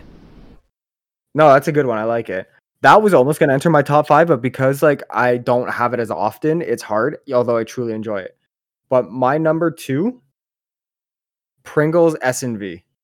oh good Man, a lot of S and V love on this list. I love salt and vinegar. Yeah, It is arguably my favorite chip. I was tempted to do number one, two, both salt and vinegar with just different brands, but I'm like, I can't do that. That's a little gully. But no, Pringles salt and vinegar, mostly because it's also a nostalgia factor. I've eaten a lot of salt and vinegar Pringles chips while sitting like gaming or watching something. So like not only the taste, but the memories that come with it. it's good. James, I'm- two. I was gonna that one would almost made my list too, but then it just would have been all Pringles, and then Dustin was like, "Ah, we did Pringles." Um, number two is the villain of this list, and is Oh. sweet chili heat Doritos. Is number two. I crushed so much sweet chili heat in college. You have no idea. Like, I would just, yeah, I would go home, smoke pot, and just clear a bag of sweet chili heat Doritos. It was just, it is the ultimate baked treat. And yeah, man, even to this day, you get a nice bottle of Coke Zero, some sweet chili. I might go down to the store after this. You get a nice Coke Zero, sweet chili heat Doritos. Have myself a night. I like I'm it. trying, to, f- I'm trying to find a conversation I had with my buddy Ryan where he's like, James has the worst taste ever, and I don't, I can't find the text. I can't find the text right now, but I, I know that answer is going to set him off as well. He's- Is he's your does, fan of sweet what's uh, can you send me the link to your buddy Ryan's podcast? Just review bomb it. yeah, No, exactly. no, he doesn't have one. All right. So number so number one here here's the most important spot on this list, and again, like I said, my top three is iconically Canadian brands. And I think I know what this iconically is. Canadian flavors, and I hope to God you guys have this as number one too, because this is the pinnacle of potato chips. This is the one you always reach for every single time. This is Ruffles, all All dressed. dressed. I knew it. It is. I gotta taste the headphone. I thought that was for a fact. I, I knocked my headphone out. I was so excited. Okay. It's Okay, actually, that's- you know what? It's not on my list, um, but not. it should be. Um, Yeah. It's a fantastic chip. Yo, I'm thinking, Jim's, this weekend, maybe we grab a bag. Introduce your daughter to some all dress because she loves the chippies. Yeah, we'll see. Actually, it might But be she too much like flavor to things. handle at this at this age, but yeah, this is a good one. It's a classic. Okay, I struggled this one, and it's not necessarily what flavor I love the most, but what I always default to when I'm getting a craving.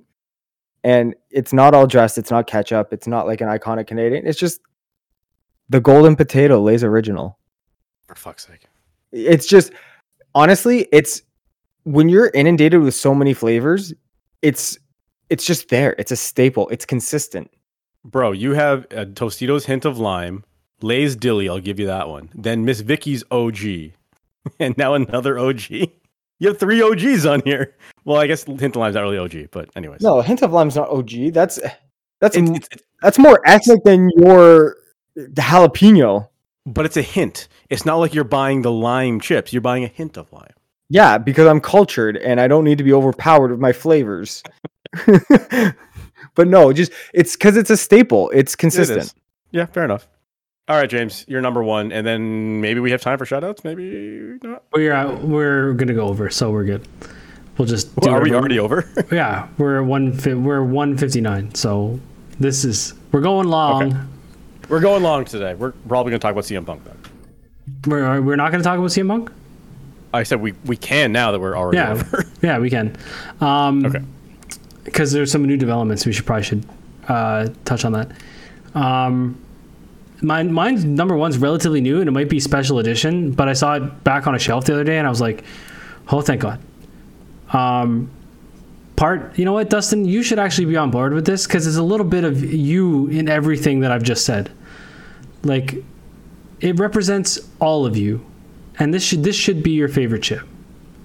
And that It is can be like some like Indian masala one.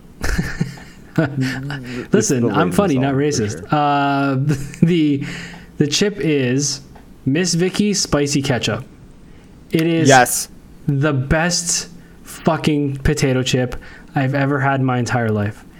It's the spiciness that you said because you're a brown guy. It's got spicy for you. It's got the ketchup that you already had on your list, and it's Miss Vickie's. Dude, it is so good. It's my wife hunted it down at Costco one day. It is and- fan fucking tastic. You have two you- bites. You're like, I don't know if I like this, and then the bag's gone. You're like, that was amazing. Yeah, best It's a chip I've ever religious had. experience. Best chip I've ever had in my entire life. And they make the spicy dill pickle too, which very good, but not on spicy ketchup level. There's a spicy dill. Dude, yes. I didn't know this. Yes. Sunday. hey, make That's a funny. spicy dill. Uh, that's funny. I might have to get that this weekend. Do you wanna do you wanna do punk or shoutouts? Let's save Punk because there's developments, and it sounds like okay. We I can button this in. A We minute. should we Um, should talk punk now though, because tomorrow's Wednesday. So we should at least briefly talk about it.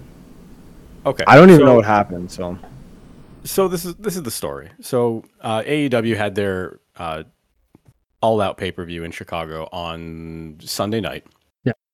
And CM Punk was in the main event, and he had a match with Jon Moxley, and it was a good match. And CM Punk uh, won the world championship. Cool. After the show, uh, AEW does a media press conference, media scrum kind of thing.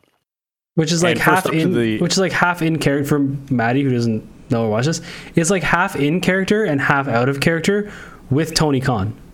So like he's sitting there with the talent coming in and out, and sometimes they're in character, but like Chris Jericho spoke entirely out of character. Right. So it, is kind of a weird gray area. Like the tag champs, uh, Swerve and Keith Lee were almost entirely in character, and I think Toni Storm was in. It, so it's it's gray. Like you don't really know what is, these guys are going to say when they get up to these microphones. And it's, I mean, legitimate as legitimate as wrestling media can be. It is the legitimate wrestling media. You know, uh, Bryan Alvarez is there, Dave Meltzer is there. Uh, I don't think Sean Ross Sapp was there, but like he sends people from Fightful. So Denise Salcedo was there. Like so that it's like the people that you trust in. Nick Hausman was there too. Like it's the people that you trust in wrestling journalism were there asking questions at Yep. this uh, press conference. So CM Punk was the first guy, and the benches are now clearing at the Blue Jays game, which is interesting. Um, Appropriate. yeah. Uh, spoiler alert for uh, Maddie, who's on a few second delay than I am. well, yeah, because Uh, they they just tied it up. No, I, I have no idea what the score is. Six six.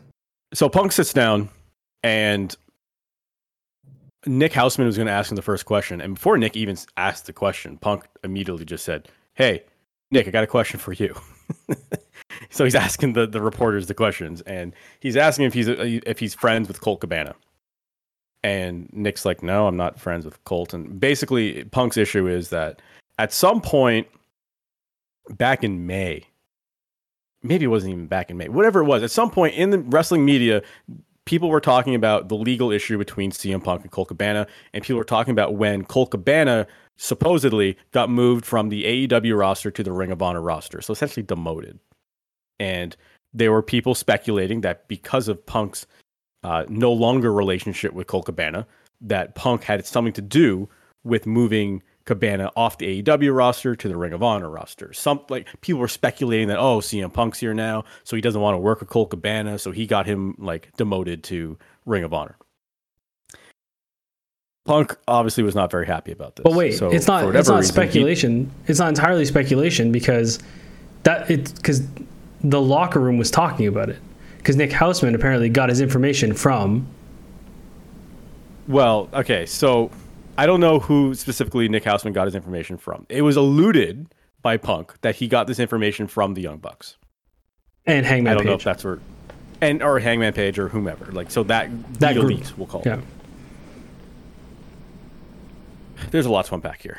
yeah. So, uh, Punk was uh, very upset about this whole situation. For whatever reason, he took this opportunity to just tear into Cole Cabana, like just totally murder this guy on uh, live on this press conference.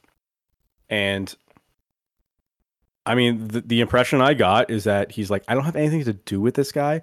I don't care where he works. Like, I don't, I don't want anything to do with this guy. I don't care. Stop asking me about him. I'm done with this.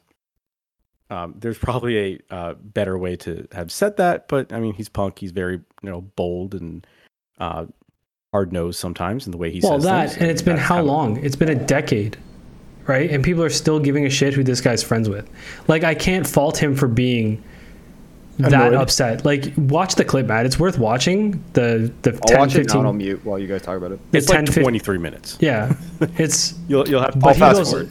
but he basically goes Mhm. off saying like, "Fuck Scott Colton. He's a piece of shit. He has a bank account with his mother. Like he's like, he's like, I paid all his legal bills. I told him to fuck off. Like he sued me anyway. Like there's a lot." Like you said, to unpack into that, but he basically laid everything out on the table so people would shut the fuck up. So that part about Punk, and like you said, while brash and insulting to Colt, I also like, man, after a decade of people being like, what happened between you and Colt? Why are you fucking Colt over? What happened? Colt, Colt, like, at some point you're probably just like, man, shut the fuck up. Yeah. So and so, into fairness to Punk, you're right. The narrative always was that Cabana's the good dude, and Punk fucked him over, and no one understood why. And Punk never talked about it. Like he never defended himself on it.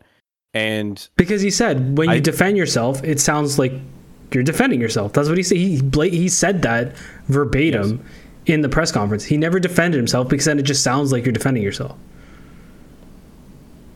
Right.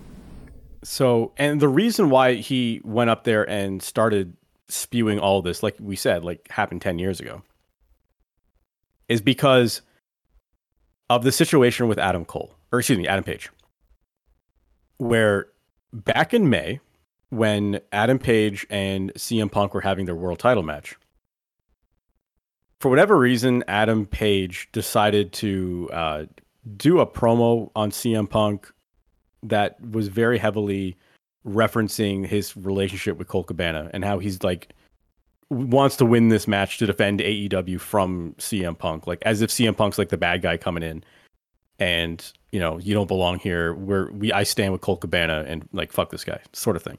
Obviously, I'm com- completely paraphrasing what he said. That is not word for word what Adam Page said, but that was the impression that at least based on what CM Punk had said on Sunday night slash Monday morning he was upset about what Adam Page did in the ring that night when the the goal is supposed to be let's get people to buy this pay-per-view instead of let's you know bring up all this sh- old shit about something that doesn't matter has nothing to do with any of this. This is a personal issue that you're bringing into this that has nothing to do with this world championship match. They have the match. Punk gets hurt. He goes away and then essentially the next time he's able to talk on TV is months later. And so I think that's why there's this disconnect of what what's going on because Adam Page did this thing in May. And then it's not until August when Punk comes back and retaliates for something that happened in May. And I think that's where some people are looking at it and saying like well Punk's the asshole for just totally Which he admittedly said he should he should never have done. He's like, I lowered myself to that level and I shouldn't have done it.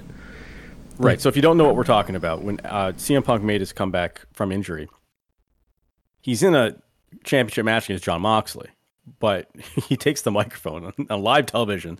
Is he comes out and he says, "Okay, so uh, uh, Adam Page, like you just essentially call it Adam Page, Rematch. names. Come on, yeah. It says it's not. He calls him out, and he knows Adam Page can't come out there. Like he's either not there or like He's like there's like he knows that he's not coming.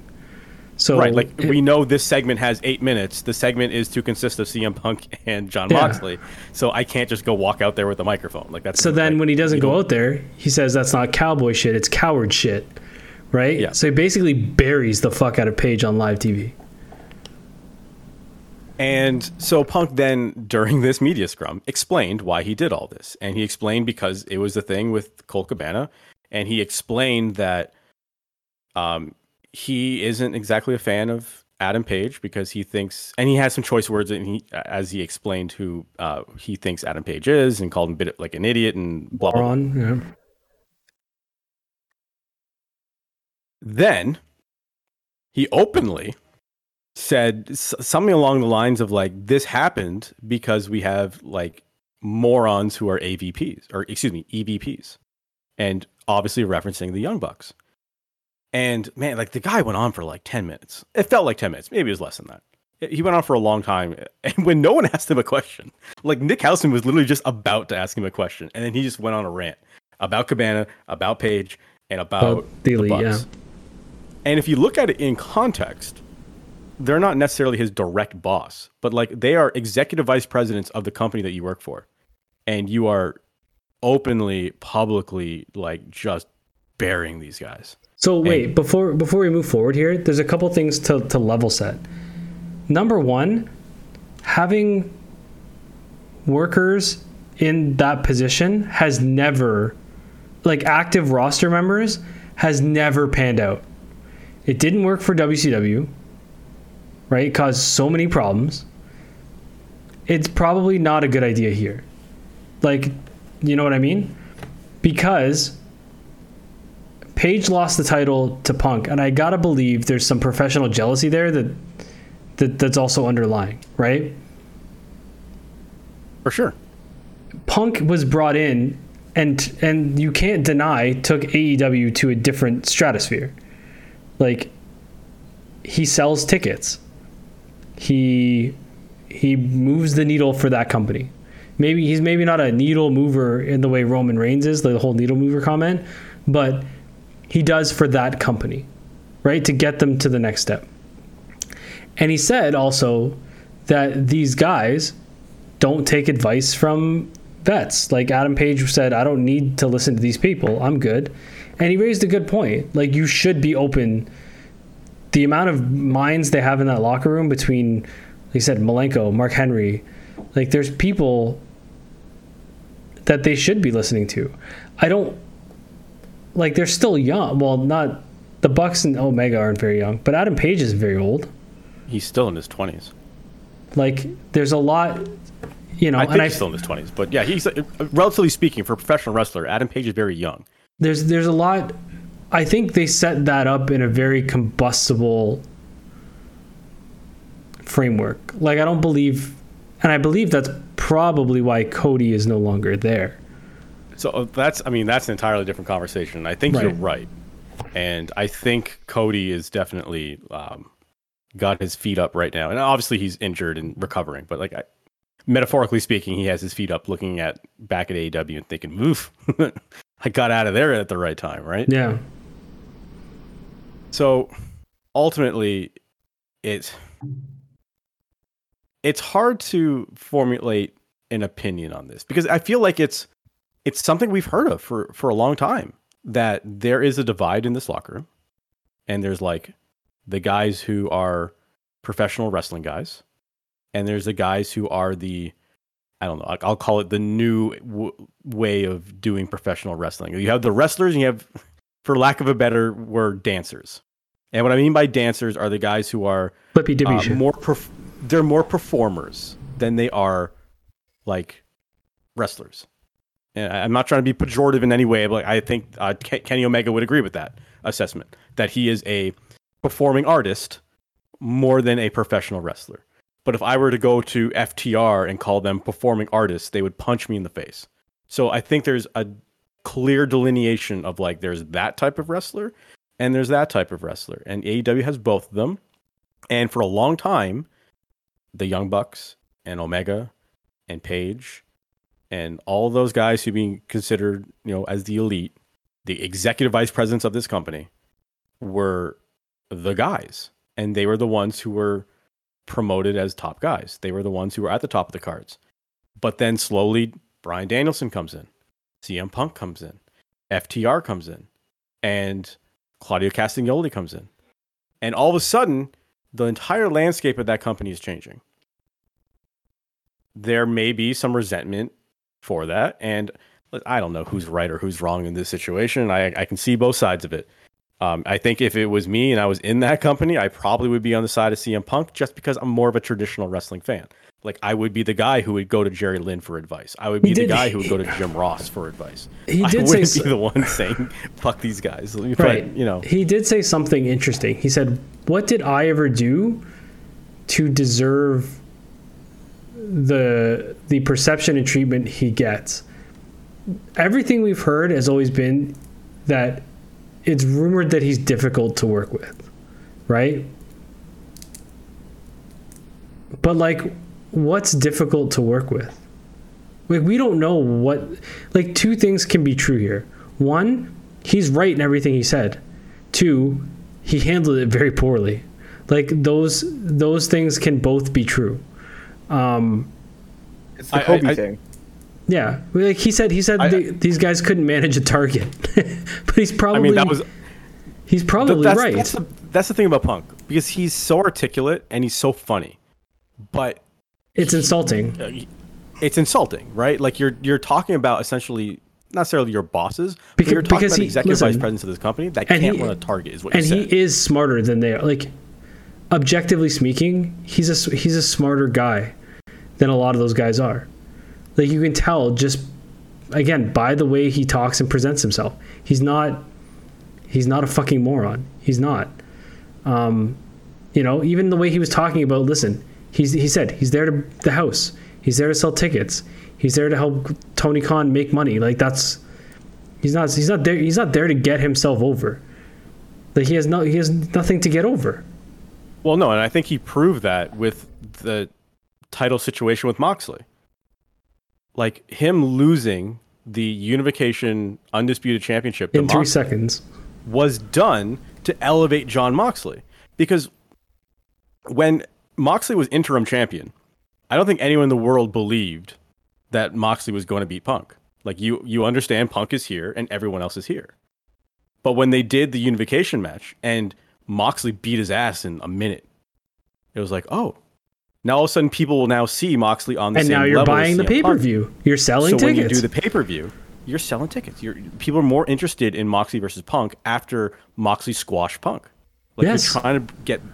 So I understand what he means, and I understand that he is there to help the company. I I believe all of these things, but Punk has a uh, prickliness to him, where he can come off the wrong way to certain people, and I don't think he cares whether he does or he doesn't. He just does what he wants to do, and sometimes that doesn't make you the most liked person in the locker room. So much so that after the uh, press conference, and this is where the things get sketchy because ever all we know for sure, based on the reports that we have heard so far at this moment, a security day- guard took off on video. Security Right. guard took off. Yeah, so so we know there was a commotion and like police officers were running out the door towards the commotion.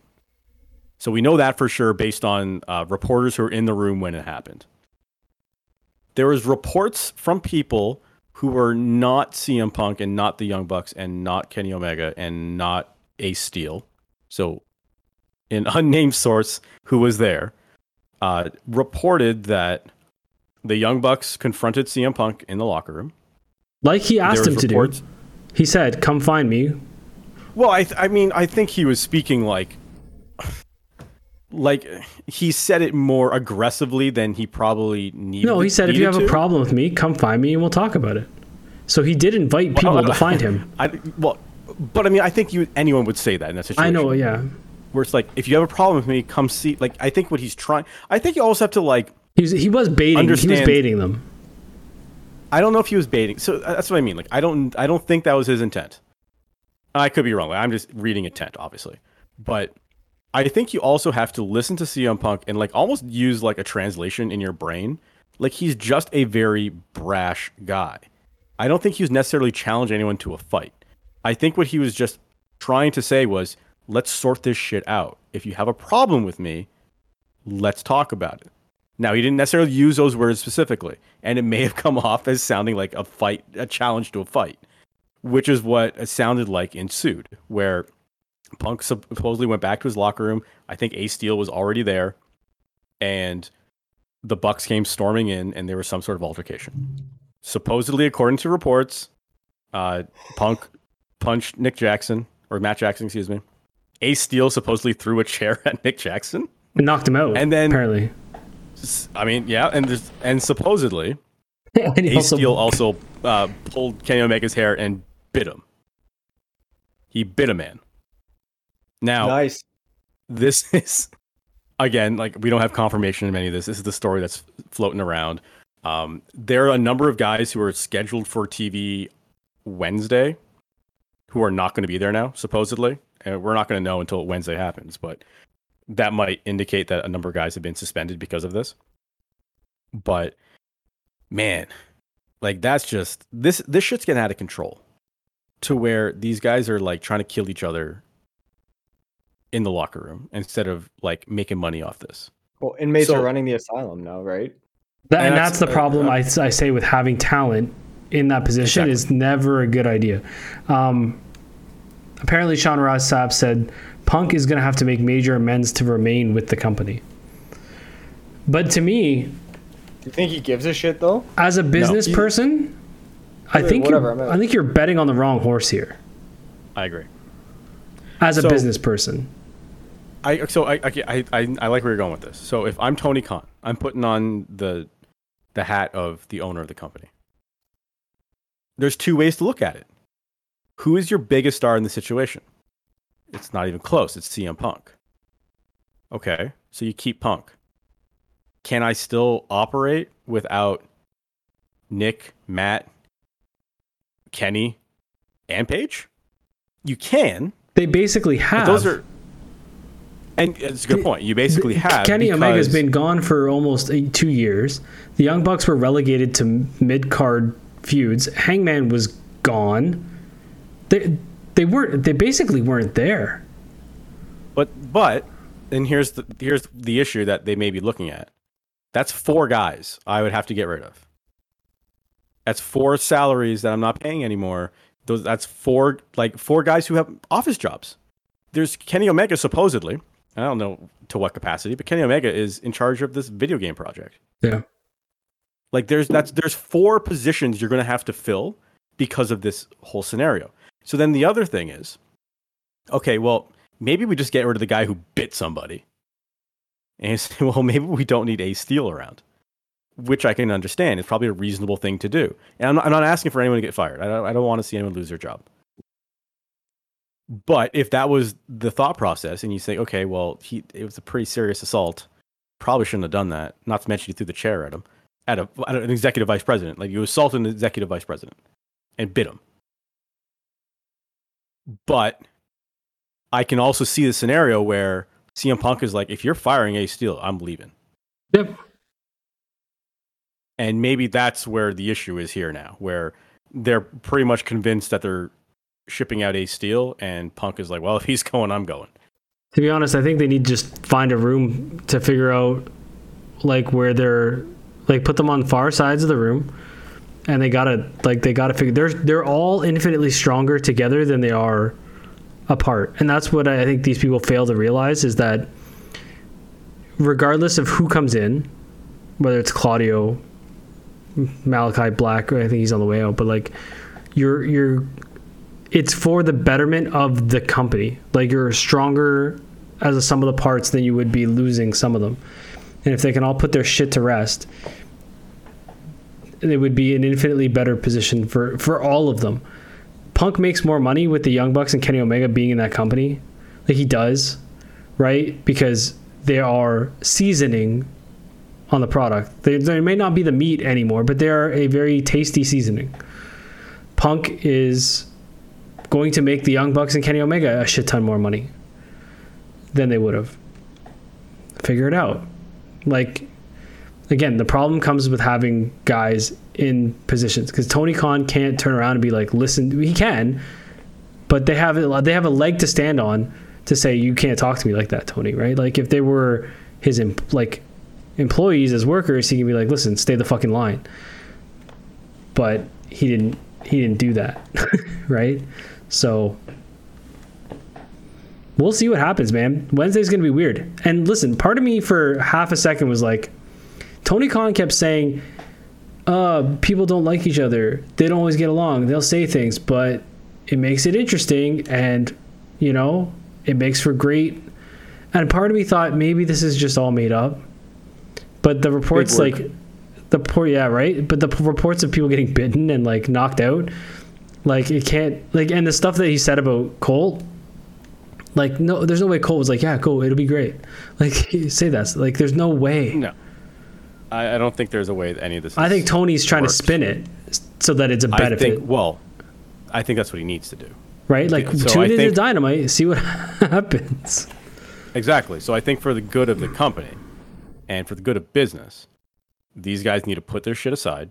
And your next pay per view is, you know, CM Punk versus Kenny Omega, and off to the races you go. That'll be the biggest buy rate your your pay per view will ever have. Because I thought I I'd be started afraid thinking of about Punk it. working stiff at that point though with someone that he really doesn't like. But here's the thing: if you're the Bucks or you're Kenny Omega, listen, I don't care how good of pro wrestlers you think you are, and I don't care how shitty of a UFC fighter you think CM Punk is. CM Punk did kind of fight in the UFC. Like in a real fight, he probably beats the shit out of those guys. Like I mean, if we're taking bets on a real fight, I, I probably would take CM Punk. But I mean, Punk is also old and beat up, so who knows? True. But but Old maybe this yes, is all though. setting up a big trios match: Punk and FTR versus Kenny and the Young Bucks.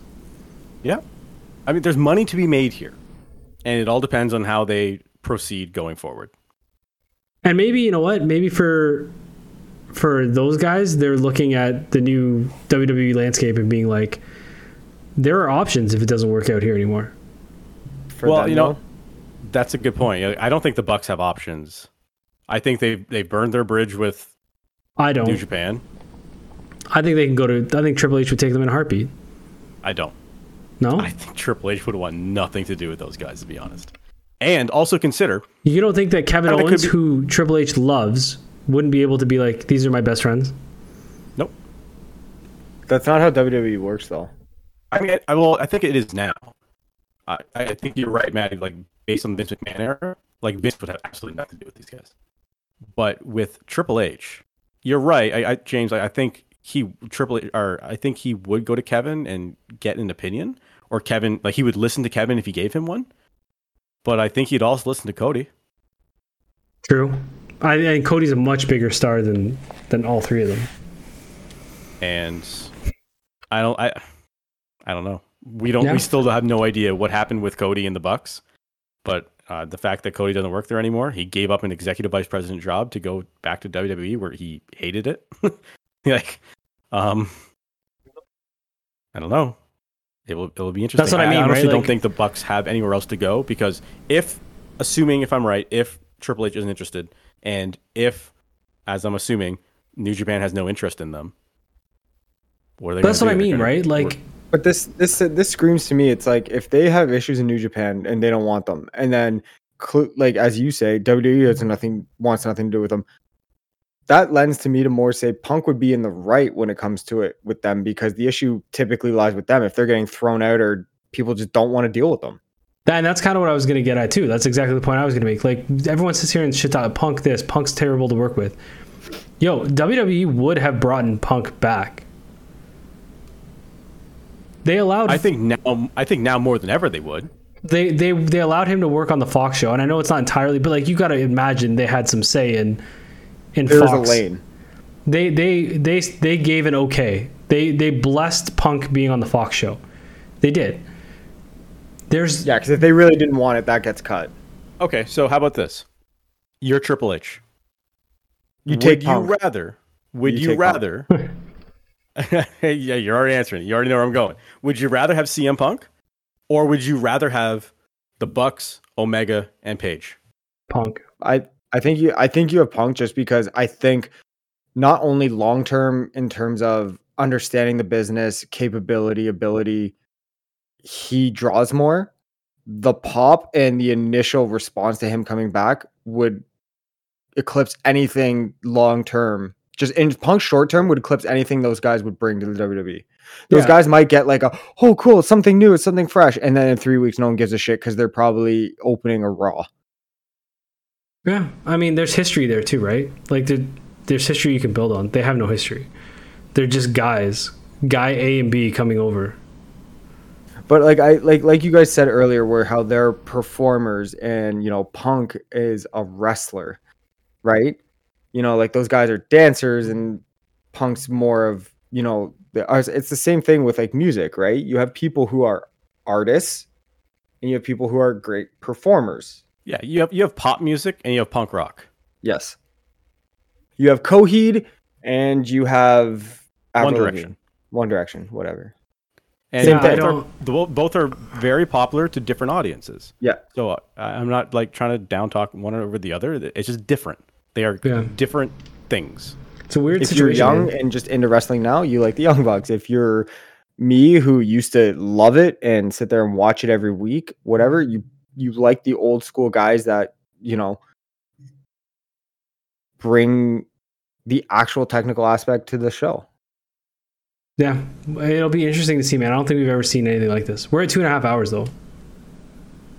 Yeah, probably time to start wrapping. Uh, are we doing a shout outs? Yeah, we do it real quick. Quick shout Let's out. do it.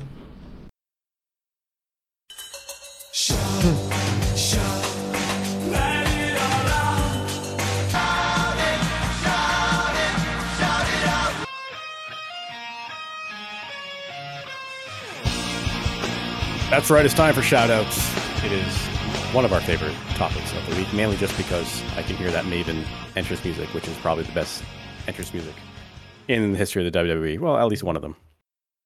Uh, my shout out this week goes to, and I've already lost it. Oh, there it is. It, it goes to a restaurant called Barrio in Tremont, Ohio.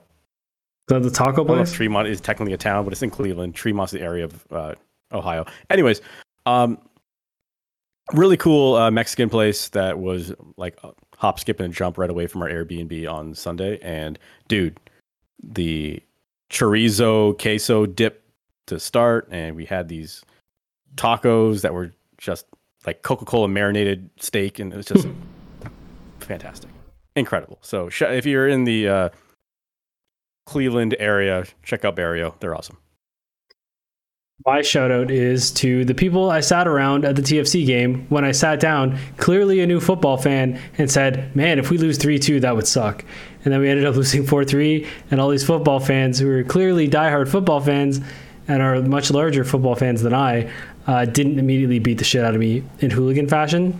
So I'm to give them a shout out because it was actually, you know what? They, again, e- even in terms of a sports crowd, the most like least belligerent, annoying, like there wasn't a lot of drunks saying dumb shit. Like it wasn't, you know. Uh, maybe it's because they're not depressed like Leaf fans or bored like Jays fans. It's like that happy medium. So, um, yeah, people sitting around me making sure that when I say dumb shit and it turns out to be true, uh, they didn't beat me up. Mine goes to, and for this is more directly sports related, I guess. But for dude who's got who got shit on for a couple weeks, shout out to Bo Bichette for telling people to shut up and doing three homers and then cranking one today, even though they're kind of losing right now. But shout out to that dude for not getting distracted by it all and just saying, you know what, f you, and going out there and showing them how it's done. And that is how this show is done. And shout out to you for subscribing and for listening and for sharing with your friends. We greatly appreciate it. We will see you next week for episode 22 of 43.6, the sports podcast you always wanted.